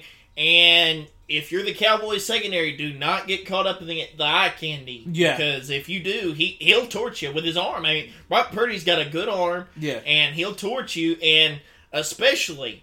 And we, you know, uh, Elwin mentioned it on the show yesterday. If you're the Cowboys, you have got to coach Trevon Diggs up on quit playing the ball and play, Play your man. Yes, and, that's gonna be vital against uh, for that defense is that he plays his man. I think if he plays his man, then the interceptions will come. Yeah, But you- he's so focused on getting the ball that he forgets where his man is. yeah. You know, play your man. Be that cornerback. if you're San Francisco trying to win the game, you know, from, from their perspective, you got to keep doing what you're doing on offense. You don't Yeah. really make a whole lot of changes there. Defensively, after watching the way that Tampa Bay handled some things, you've got to make sure that you can contain Dak Prescott because it does appear that he's willing to move some. We haven't really seen that, but Yeah. all of a sudden he's willing to move. Uh, you know, you, you've got to play tight on those receivers because we saw, you know, instances where Tampa's there, but they're not playing it tight. Yeah. And, and you know, Dak was able Well- to uh, put it on them. interesting thing is, it's not that they weren't playing tight; they were doing all they could. But f- for whatever reason, Dak's QBR uh, rating went up, and his QB IQ did as well because he was reading defenses before they were ever getting set in it. Yeah. And so what happened was uh, interesting play I seen the other day that they broke down is the play that they had he threw the to Michael Gallup is that the corner was going to blitz. Michael was within the numbers. He was inside the numbers. Dak saw it. The corner was going to blitz. Blitz. He knew it was a corner that was going to blitz, and it was one of the two linebackers that were going to blitz. So what he did was he called an audible, moved Michael outside the numbers, and the corner had to move outside because, Yeah. and he was like, I can't cover him. He wasn't gonna get there, and so he looked back at the safety, and the safety did this to let like I'm gonna blitz. Yeah. But even then, he had to come from what the guy said Egypt. He had a long way to come from, and so That also opens up the middle of your field. Anytime Exactly. you can move the safety as a quarterback, and uh, you're you've got you know now. Even if I don't get my read right, Yeah. So so so even if I, I've got my main route, Right. then I've got what they call a hot, yeah, and if I if if I move the safety, yeah, I'm still looking at my my guy. You know, I Yeah. want that because that's my home run play. But now I know I've got a hot in the middle of the field. Maybe that's your tight end. Maybe it's your running back down the seam. Whatever it may be, you know that the hot's there, yeah, and so you've just got to check down into that. Yeah. And of course, you know, uh, you you So- shift the defense yeah. around. And so that's that's exactly what he he manipulated that defense, and he he got a window, and when that happened, uh, safety did blitz, the linebacker blitz, but it was a linebacker that was still back in coverage, Yeah. and he had a window, short amount of time to get that ball out, and he did, and he got a threw it to Gallup for that first down, and um, so like I said, Dak's uh, QB uh, his QB IQ is it went up last game, I, but if he's able to do that with San Francisco, I think that's what they watch out for. Now, of course, I'm a, I'm a Dallas fan. I want them to win, but you're playing a different defense. You're playing a better defense. A much better defense. Yeah, and- and so- a better defensive front. I mean, Yeah. they're gonna get after it. Yeah, so you have to play smarter, but you also have to play more aggressively. And and that, I think that's where Dallas, you know, of course you want to implement the run more and get that They, going. they've got to have a run game. yeah, uh, because I mean you got you saw it in spurts against Tampa Bay. They just really didn't have to do it much. yeah, But but against uh, San Francisco, you've got to have that in your back pocket. yeah. You you You can't ask Dak to carry a heavy load. Yeah, you you have to uh, get that going. And I say it again. I said it last week. You know, you have to give them different looks. If if, if Zeke, then he got it going at one point during the game uh, Monday, but use your other running back. You know, use Malik Davis. You know, because they don't know how he runs, and he's a good run. He's a good downhill runner. He can get in space and, run. Um, but you also want to use Tony Pollard. I think they use Tony Pollard uh, a little bit more on the uh, the play action plays Mhm. rather uh, than you know from out of the backfield. I would use him out of the play action rather than the backfield. But you know, get a better you get a better uh, a look for him out of the you know in the play action. But if you were to use him out of the backfield, I say you do what you like. You well, you don't want to run the same thing because they're gonna be waiting on that. But you could use you know the same setup that you used uh, Monday against um, Tampa when you had McGovern and McKeon in the backfield. You know for extra yeah, blocking. your full house set. Yeah, and so you you use that into because like I said, you could either run out run a run play or a pass play out of that. Uh, but you use that, but you can kind of get fancy with it, you know. But for Dallas, as I've always said, play your game, move at your own pace. That was one thing that how they on how they beat uh, Tampa is that they played at their own pace. Yeah, they made Tampa try and match them, and Yeah. they couldn't do it. And I think that that's you know if you're San Francisco, you're going to try and disrupt that. You're Yeah. you're you're going to make them play your pace. yeah, because uh, because San Francisco has that same type of mentality on offense that we're going to round and pound you, and we're going to take it to you. this is what makes it a, a a good matchup. You know, is well looking forward to it being a good matchup. Actually, And I think you can't, you know, you got to throw last year out. This, these Yeah. are two different teams, different Way- thought processes. way different. Uh, you know, a, a, a different approach, and I think that that's why you see, you know, even though it's in San Francisco, early lines only have them by three and a half. Yeah. Um, I think you know with crowd energy and everything. You have a lot of Dallas fans in San Francisco, though.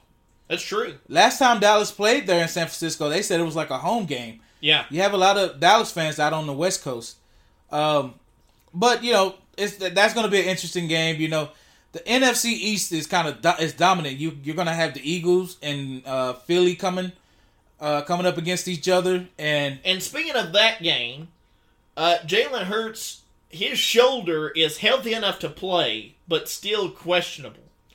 Because he, he was asked about it yesterday, and he said, "Listen, I know that there's a bounty on my shoulder." So it, it's one of those situations where one good lick and oof. and he's in trouble. Have you seen? Now I, I've seen this, and I know. Well, no, it wasn't quarterback. It was a tight end. Uh, Thibodeaux. Mhm. That guy's a beast, Oh yeah, and he's fast. I seen him chase down. It's a tight end. Tight ends aren't the fastest in the NFL, but for a defensive lineman to move the way he did and the amount of time that he did, it's fast. So you let K, you let him Thibodeaux go, yeah. and he has to chase down Jalen Hurts, and he gets a good hit on him. That shoulder, Well, what hurts uh, Oh, his man, exact quote? It's football. I've got a bounty on me every week. I go out there on the field, so I'm going to go out there and just play my game, and whatever happens, happens. But See- he, that's a very tender shoulder. Yeah, you know, a, a situation. his response to that lets you know that it's not even. It may be seventy to eighty percent. Well, you watch some of his throws, and you get this. I mean, now he has had a week off, Yeah. but you watch some of his throws from a couple weeks ago, and that's not the same Jalen Hurts no. uh, that we, we're accustomed to seeing. And that you know, does that make him one, more one dimensional? D- does he, you know, do you have less design runs for him?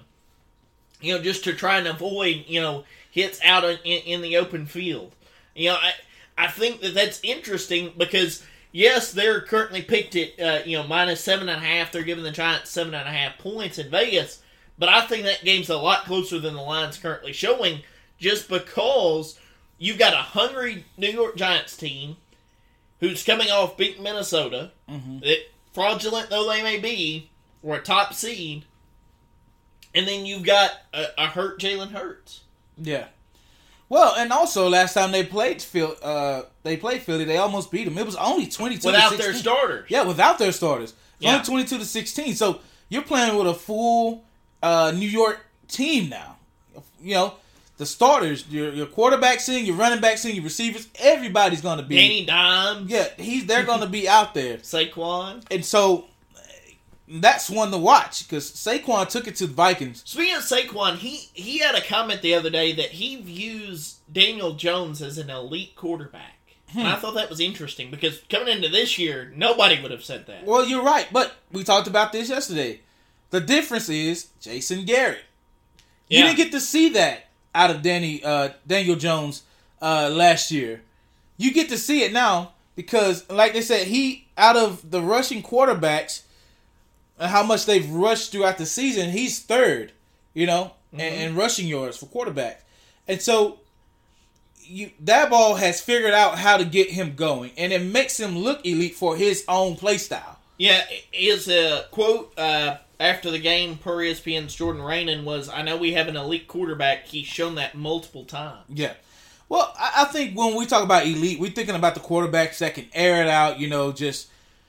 But you look at it, man. If you can do the best at what you do, if you, you do what you do and do it to the best of your ability, I don't see why that wouldn't qualify you as being elite. Well, if you can be the guy that your teammates say, as long as he's got the ball in his hands, we believe we've got a chance to win the ball game. Yeah. You're an elite quarterback. Yeah. Well, he did that against Minnesota.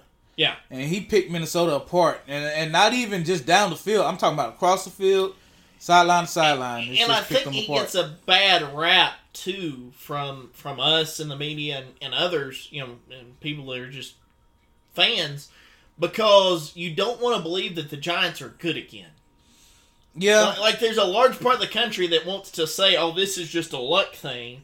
Well, it's bad for the NFC East when the Giants are good. Yeah, So, because they're one of those teams that once they get going, they get going, and Yeah. we we've seen it before. Uh, it, it you know when they had Eli Manning, um, Dak and Dak's uh, rookie year. I'm said almost said freshman year, but Dak's rookie year when they they beat the Cowboys twice. You know, yeah, uh, when they get going, they get going, and so that's why it, it looks dangerous right now for the Eagles. Um, because I mean, that they're feels like the a trap game because everybody's gonna take you know Philly because right down the line sits at minus seven and a half. That feels like a trap game. Yeah, That that feels like that game that you're gonna watch and go, oh whoa, the Yeah. Giants were serious. Like they weren't just Yeah. messing around. Well, and I kind of get that gut feeling. It's gonna it's with this happening with the NFC being NFC East being heavy in the playoffs right now. It's like that with both NFC game NFC games. You don't know what's gonna because we could watch that game and it could be like San Francisco. Oh, well, we thought Dallas would play. You know, we thought Dallas would have a you know somewhat A of chance, a, yeah. a chance, or it could be um, Dallas comes out and does the same thing to Tampa Bay that they did to Tampa Bay that they to San Francisco. I want to see if Dallas co- now. Now here's gonna be the difference. Dallas can't come out flat on offense. No, You can't do that. You got to move. You got to move. You know, you got to at your pace, but you Yeah. got to move the ball consistently. You know, uh, coming out like you did against Tampa Bay against San Francisco probably won't work in your favor the same way. But if they can come out and punch San Francisco in the mouth, Mm-hmm. I want to see how San Francisco's going to react to that. Right. But yeah, I, I agree with you. I think that that's a kind of a toss up because if if it comes out and you know San Francisco blows out Dallas, the the, the headline's going to be well, we thought the Cowboys were for real. Yeah. If Dallas comes out and punches them in the mouth and gets after it, all of a sudden they probably become the heavy favorites in the NFC. Yeah. I think another reason though with the Giants that we're not giving them enough credit is that everybody viewed Minnesota as fraudulent, Right. which they were. So I think you don't get enough credit, but that's still a win on the road for a relatively, you know, unknown team in New York. I mean, Yeah. yes, you have Dan- Danny Dimes, and yes, you have Saquon Bar- uh, Barkley, but outside that, it's not a heavy hitting football team. And all of a sudden, they find themselves in the second round of the playoffs, Yeah. like the divisional round. Well, these both teams won on the road. You Yeah. know, big games on the road, and so that that's why it looks dangerous. Like, cause even though it was Minnesota, you never expect the Giants to beat them. No, You know, but they did, and so that's why it looks the way that it looks. Uh, it's because we call Minnesota fraudulent, and they are were. Um, still are, yeah, but still a fraud. we called them that, but Giants were the were the low seed uh, in the NFC Yeah. East, and so they came in. You're looking at okay, they're gonna blow them out. hmm You know, they're gonna take it to them and blow them out. But the Giants are resilient. They're very resilient. They are battle tested to the point. They're the most battle tested team in the NFC East uh, because they haven't been that good in, in years past. Yeah. Uh, they lost players to injuries and uh, free agency, and and they've been up, you know, on the battlefield for a, a while now, and so they're the most battle tested uh, team in the NFC East. Dallas coming in at a second, you know. Yeah, Um, well, and Philly as well. They're battle tested. The NFC East as a whole is battle tested, and it's yeah, only beating up on each other Yeah. all season. it's a matter of time until the commanders kick in too. Now that's what make now it may take a minute. They still need a quarterback. and they they're I I mean they're gonna hold on to Ron Rivera. I think that's a mistake. Yeah. Like you don't get the sense with that situation that they're gonna be contenders anytime soon. No. Because after the comment he made about Carson Wentz, who wants to play quarterback for that guy? Because he doesn't even stand up for his quarterback. He didn't do it in uh Carolina. For, That's what I'm saying. I mean, yeah. like you're gonna look at that and go, why? Why would I want to play? He for him? threw that whole team under the bus after that Super Bowl run. Yeah, exactly. Yeah, and like, so like they were trash. yeah, so I'm like, man, my fault. Like he never takes responsibility. But that's why it surprised me that he got that job in the first place. I think they were just desperate to get him. Yeah, they they needed a you know kind of a calming presence, and, Yeah. and Ron Rivera in the past has kind of brought that. But yeah, I think that you're a little ways off from saying Washington, but I do think those top three teams, the Cowboys, Philadelphia, uh, New York, I think they're here to stay. Yeah, Now, you know, the big thing would be, let's say Jalen Hurts takes a big hit, you know, this weekend, and he's out. I think that changes the complexion a little bit. But the Giants just feel like a team that have actually figured out a way to win football games, Yeah. and that they're not. It's not going to be a one season wonder. I, I I see that game being uh being very close. It may come down to a wire, maybe a field goal kick, but I see them being. I see it being a very I- close game. Maybe by um, a few points to a touchdown. I yeah, see that. I mean, right now it's a touchdown game, you Yeah. know.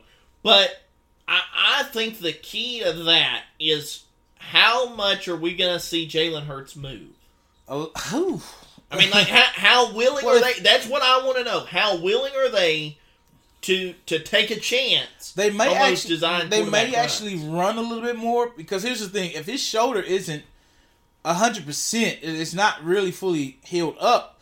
He can't throw that much, uh, and uh, who knows if he can still if he can throw a deep ball. Yeah, I think you're going to shorten up the routes. I don't Yeah. think it's going to be as wide open as we've seen. But if you're New York, you look at that and then probably probably adjust your defense to where you know it accommodates that. But Yeah, I think you're gonna have to make. You're gonna have to come out in the same set that you always do and just test it. You Yeah. know, see what they're willing to do. Well, and- but I think we're gonna know within the first possession or so how healthy that shoulder really is. Yeah. Because if you're Philadelphia, if you're Nick Sirianni, you've got to test that pretty early, and you got to figure out, okay, what are we gonna have to do? Yeah. But at the same time, you can't afford to tip your hand to New York. You can't if you come out there and, and, and the first three plays you do nothing but run downhill and that's not your game. That tells everybody they don't think he's very healthy. Yeah. Like they they have questions about that shoulder. If you come out and the first thing you do is run a design quarterback keeper, that tells you know then it's a, a guessing game. Okay, is it just not healthy and they don't care, or is he healthy? You know, and, and now you you've got to kind of scramble on defense and, and say, okay, this is our next move. So I think it's going to be early on in that football game where we're going to get some answers about how healthy is he really mm-hmm. because it's kind of been a mum thing. You know, yes, he came out and said, you know, I know there's a bounty on me because of it, but nobody's really talking about exactly how healthy. I mean, the closest we've gotten from Sirianni as far as that shoulder's concerned, he said, "I'm glad we had a week off." Mm-hmm. That's all he said. It wasn't. But that hey, this is what we're seeing, or Yeah. this is what we've evaluated. It's just, I'm glad we had a. Well, what does that mean? Yeah, Why? because well, and that doesn't necessarily give me the notion that uh, you know a sense that it's okay. yeah, it's I don't like- think it's a. It's certainly not hundred percent. But can if you're Philadelphia, I can you think- win with him at eighty percent? And even if you win this weekend, what does that look like for the next two weeks? I mean, I, I- I just think that that's really interesting. The timing of that injury could not have been worse if you're Philadelphia. Yeah, because you don't really have time to kind of yes you've had this week off to rest him and maybe think about some things that you might want to do but in the long run you don't have time to figure out what your identity would No, be because- like if he's not your starter. right. Because like you said, one good hit and that's that could be it. Or if you could, if he's continually continually using that shoulder, even just getting tackled, that's still putting pressure, or just pressured, uh, or hit. That's putting some pressure on that shoulder, and the another week you have to rest it. You know, then another week comes, and you know, so it, yeah, it's it's a bad time for Philly, and in in the sense that you know, like you said, they don't have time to keep wondering, okay, or playing the guessing game, or what they're going to do this week, or the next week, and the next week, you know. But in the long run, man, like I said, you Philly, Philly without Jalen Hurts at one hundred percent, we we seen what it looks like. Uh, their, their last regular season game against the Giants, and they could barely get going. They got a win, but barely uh, against. it wasn't a confident win. No, and it was- especially everybody knowing that, that New York wasn't going to help Dallas out by playing Yeah. you know, all their starters. Um, but the, the the only team that, but these games in the NFC puts you on edge. Uh, but the AFC, on the other hand, uh, probably just as bad. I mean, no, neither one of those teams won by a lot, and you kind of got to look out for uh, Jacksonville. You know, and because they're on the road. Yeah, I want to break them down a little more later in the week, closer Yeah. to the weekend. Um, but it, it's it's sort of the same in the AFC. You you don't know who's gonna do what as of right now. Uh, just kind of going off what they did, you know, in the wild card games. But yeah, man, the playoff season is upon us, and it's it's looking rather interesting for teams like the Giants and uh, uh, Jaguars to be still in it. You know? Yeah. you know, teams that nobody thought like dang. At the beginning of the season, you didn't look at those and go, so that's a playoff team. No. Uh, so changes. Speaking of the playoffs and kind of fallout from playoff losses, changes are already going on in Tampa Bay as Byron Leftwich was fired yesterday, and this is a guy who was up for some head coaching jobs just a season ago, and all of a sudden, see ya, we're going to show you the door. Byron Leftwich was the uh Offensive coordinator Mm. that Tom Brady loved, Mm. and now he's been let go. And you get the sense with Tampa Bay that their relevancy is going to fall off pretty quickly here. I think they're I, I think they're wrapping it up over there. Uh I mean, I, it, I it was a bad sign when you you hired Todd Bowles as the head guy. Yeah. You know, and I know that he he got that job based off of the fact that you know in that Super Bowl that was a dominating defense, Yeah. but that defense got eight up Yeah. Monday night, like eight if, alive. if any of you watched that game and you watched Tom uh, Todd Bowles, he looked the- clueless. he didn't look clueless. He looked very. I thought he looked clueless because they showed him he he It, he, he looked like he had no answer. Maybe you read that, but I read a very uh, stubborn, conceited look upon his face. There were times where they were doing horrible, and he just sat there across and just like he, you know, very conceited and uh, conservative. And you've seen that in that his coaching. Yeah, It's I mean, when they- when they were gonna- fourth and short, Yeah. and he punts it. Yeah, and that's when I knew they're gonna lose this game. Yeah, It wasn't because of how good the Cowboys were doing, but it was his coaching style he that was lost playing him that not game. to lose.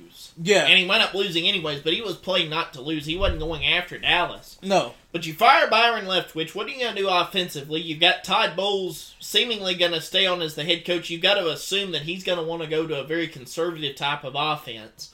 So, so you would think that he's going to bring in that kind of a guy. And then you got Tom Brady, who, for all intents and purposes, said goodbye to the media in Tampa Bay after the game. You know, he said thank you for the you know welcoming me in and you know staying uh, loyal to me and all all those things. And, and he said all of the things that make you think he's certainly not coming back to Tampa Bay. Ian Rapoport reported yesterday that if Tom Brady plays again, which he has given no answer, he says he's going to take it day by day at this point, that he's going to do it on a one year deal. Uh, there are heavy connections to the Raiders. Uh, you know that that's a very strong possibility. There is still some conversation regarding Miami because of the the question surrounding Tua Tagovailoa. Uh, so there there's a few options it would seem, not as many as we've seen in years past, but there would be a couple of options out there possibly for Tom Brady. But it, you get the sense that though Tampa might would take him back, I mean you know you're certainly not going to tell him no. He doesn't want to be in Tampa Bay. Uh, he didn't look happy all year. He's finished below 500 for the first time in his career. He gets, I mean, just absolutely dominated in the playoff game.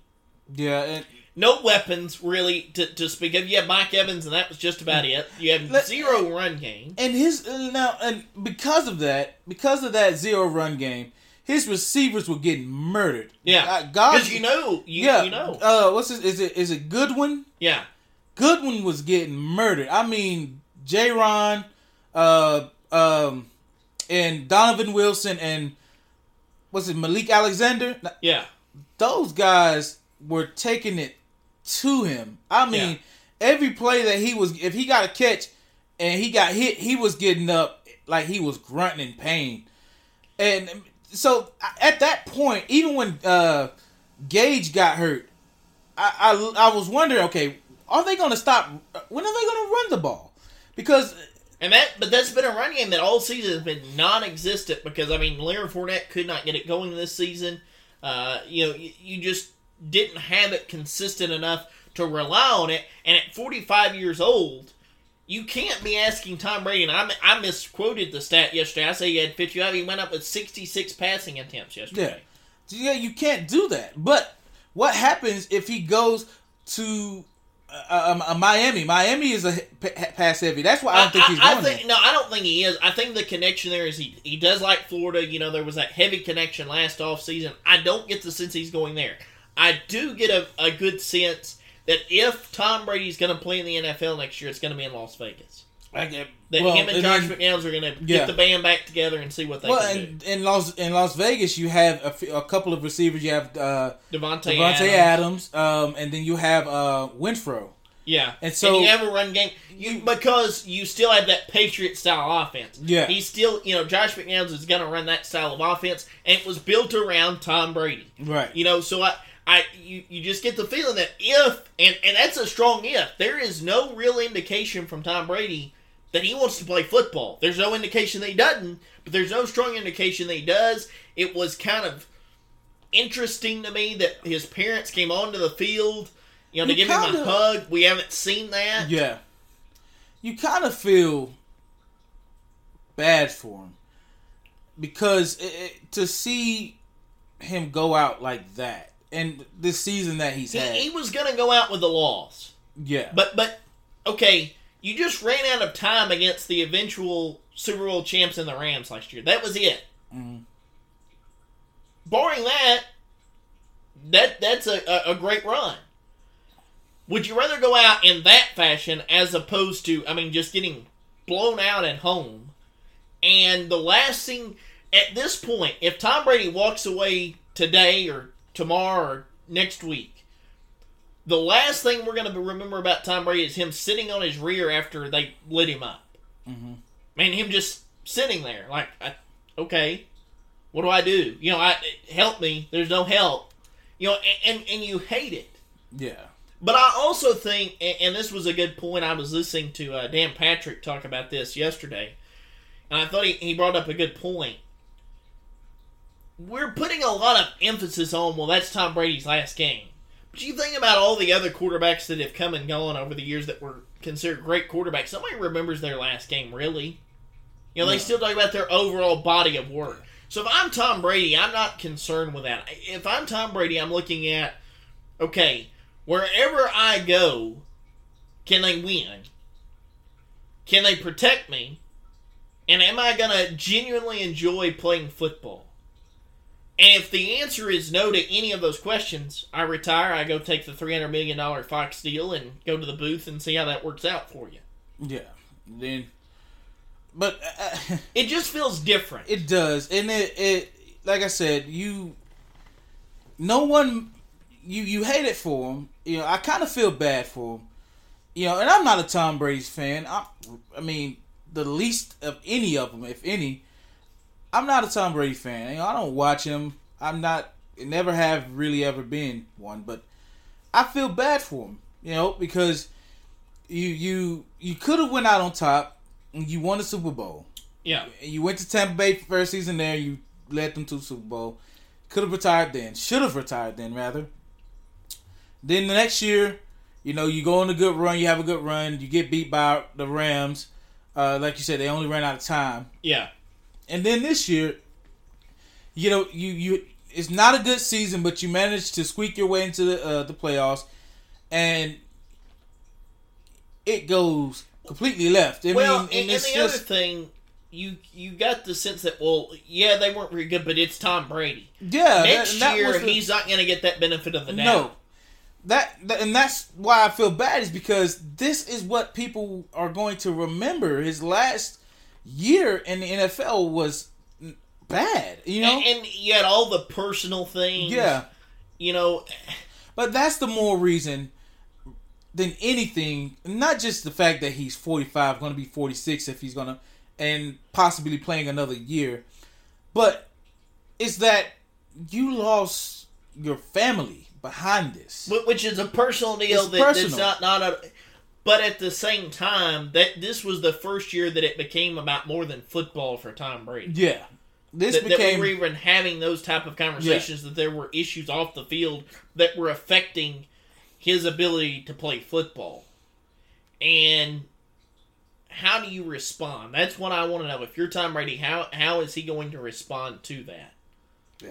you know what's he going to do I, I I don't know. I, you, I- you definitely get the sense he's going to wait we probably won't hear anything this week he said you know he's going to take this as Yeah. day by day as possible um, I, I think he wants to avoid any pressure that he may have felt, real or, or not. He he seemed to have felt pressured last year to hurry up and give a decision, yeah, because he he said did this, that. he he said the same thing last year about taking it day to day. You know. Yeah, and I think he, I, I think what I saw out of that final press conference was a man who one really believes he's not coming back to Tampa no matter what it what he does, but two really wants to take stock of the entire situation. Yeah. You know, what do I really uh, want to do? Do I want to keep playing football? Can I keep playing football? At what level, you know, will I be playing football? And I think that's, I think the narrative of his retirement is very important to him. I think he wants to make sure that whatever happens, he's in control. Yeah. Yeah. And I can't blame him. I, yeah, I, I, I, but I, you know, I get the sense that you know, yeah, this year he's not being pressured. Well, he's been, he's not being pressured to retire. No, nobody que- even asked him really. no, that- it's, it's that rather was- just it's a question that's floating but hasn't been asked. It's like yeah, it hasn't been asked, but it's floating. It's a wonder. Uh, it's so it's kind of like you know, last year's like, oh, you're gonna retire, you're gonna retire. You know, because it was kind of flood prior to the game that this could Yeah. be his last game. Well, and he was still at like I said, last year wasn't a bad season for him, but this year was just sad. So he's like nobody everybody's like kind of timid to ask that question. Yeah. And so you it's sort of like in a situation where well we're just gonna see. You know, if he's saying day to day, we're just gonna wait with him. You know. Yeah, We're just gonna see. Um, but it, it's him quarterbacks like him and Matt Stafford and uh, Aaron Rodgers. which we're going to talk about him uh, on another show because Yeah. that's a. I, and, and because we're you know closing out on this show because I think that that's even more interesting to me than what Tom Brady does. I Aaron think that, Rod- that yeah. I think the Aaron Rodgers deal has a bigger effect on multiple people, more so even like I said than than than uh, Tom Yeah. Brady. But quarterbacks like them, man, you know, they they came in you know when we were kids. You know, we Ben Roethlisberger, yeah, and you know, so we watched them growing up. So that's our era of football. and that's uh, quickly closing. Yes, Like I uh, thought about the, that that window is not just closing; uh, it is quickly closing in the yeah. NFL. It- but you know, and so it's, it's like I said, it's a sad thing because even though I wasn't a fan of Tom Brady, I w- I grew up watching Tom Brady and watching him dominate with the Patriots and all these things that he's done on a level of greatness with him and Bill Belichick and th- those Patriot teams, and then him going uh, to Tampa and within one year winning a uh, Super Bowl. I told my brother the other day, I said, this Tampa team now it almost makes you forget that uh, Jameis Winston even played for him. Yeah, You know, that he was ever the quarterback. yeah, it kind of makes you forget he was there for what five years. yeah. And so it, it It also makes you forget that Lovie Smith was their head coach at one point. Exactly. See, I didn't see, but it, but that's how Tom Brady has come in and he turned that organization around within one year, one Yeah. season, and um, it, it changed their identity. Now everybody's looking at the Bucks in a different light. Uh, but it, it it just shows you, you know, the the impact that he had, you know, that he has on the game. Uh, um, Matthew Stafford going into L.A. last season for first year there, uh, first season winning a Super Bowl. You yeah, know? and you definitely get the sense he should have walked away. Yeah, So I think I I think those scenarios that we're talking about is exactly why Tom Brady's like, okay, I'm really gonna evaluate whether or not I want to stay. Well, you said we were going to talk about Aaron later, so I guess I'll I'll save that question for for later if I can remember it. But yeah, man, he, you get the sense that you know Stafford should have walked away last year as well after that Super Bowl win, uh, and he should have just retired. But yeah, it, that's that's the era of football, man. Great era of football, and you know you can't you you can't take anything from it. You know, those guys had their own, you know, greatness in their own way, and definite definite uh, Hall of Famers. Uh, I see Matthew Stafford is probably going to retire. Um, he should retire rather, uh, but you you take what you can give and you give what you can take, and I, I don't know if Tom Brady, Brady can give anymore. It just doesn't seem like he can. yeah. Well, it feels like we've kind of caught a midweek wind on this show. Yeah, We kind of got our feet back under us. yeah. Uh, they, like I said, I, I just was waiting for that Dallas game to get out of the way. I told you this during high school season, football season is I kind of let it simmer a few days uh, on a on a game to give any kind of real comments about it, but. Uh, so I had to do the same for the Cowboys. I had to give it a few days to give some real comments about it from what you know what I seen in the game, good and bad. Um, but yeah, this definitely feels like a second win. Uh, I, I'm I'm really looking forward to talking about Aaron Rodgers because there's some some some things that I kind of have in question for him. Uh, you know, moving forward. Yeah, I think that that's a very interesting subject. Yeah. But uh, yeah, I hope you're in, you're enjoying our daily show. Uh, share us, shout out to us, all all of the above.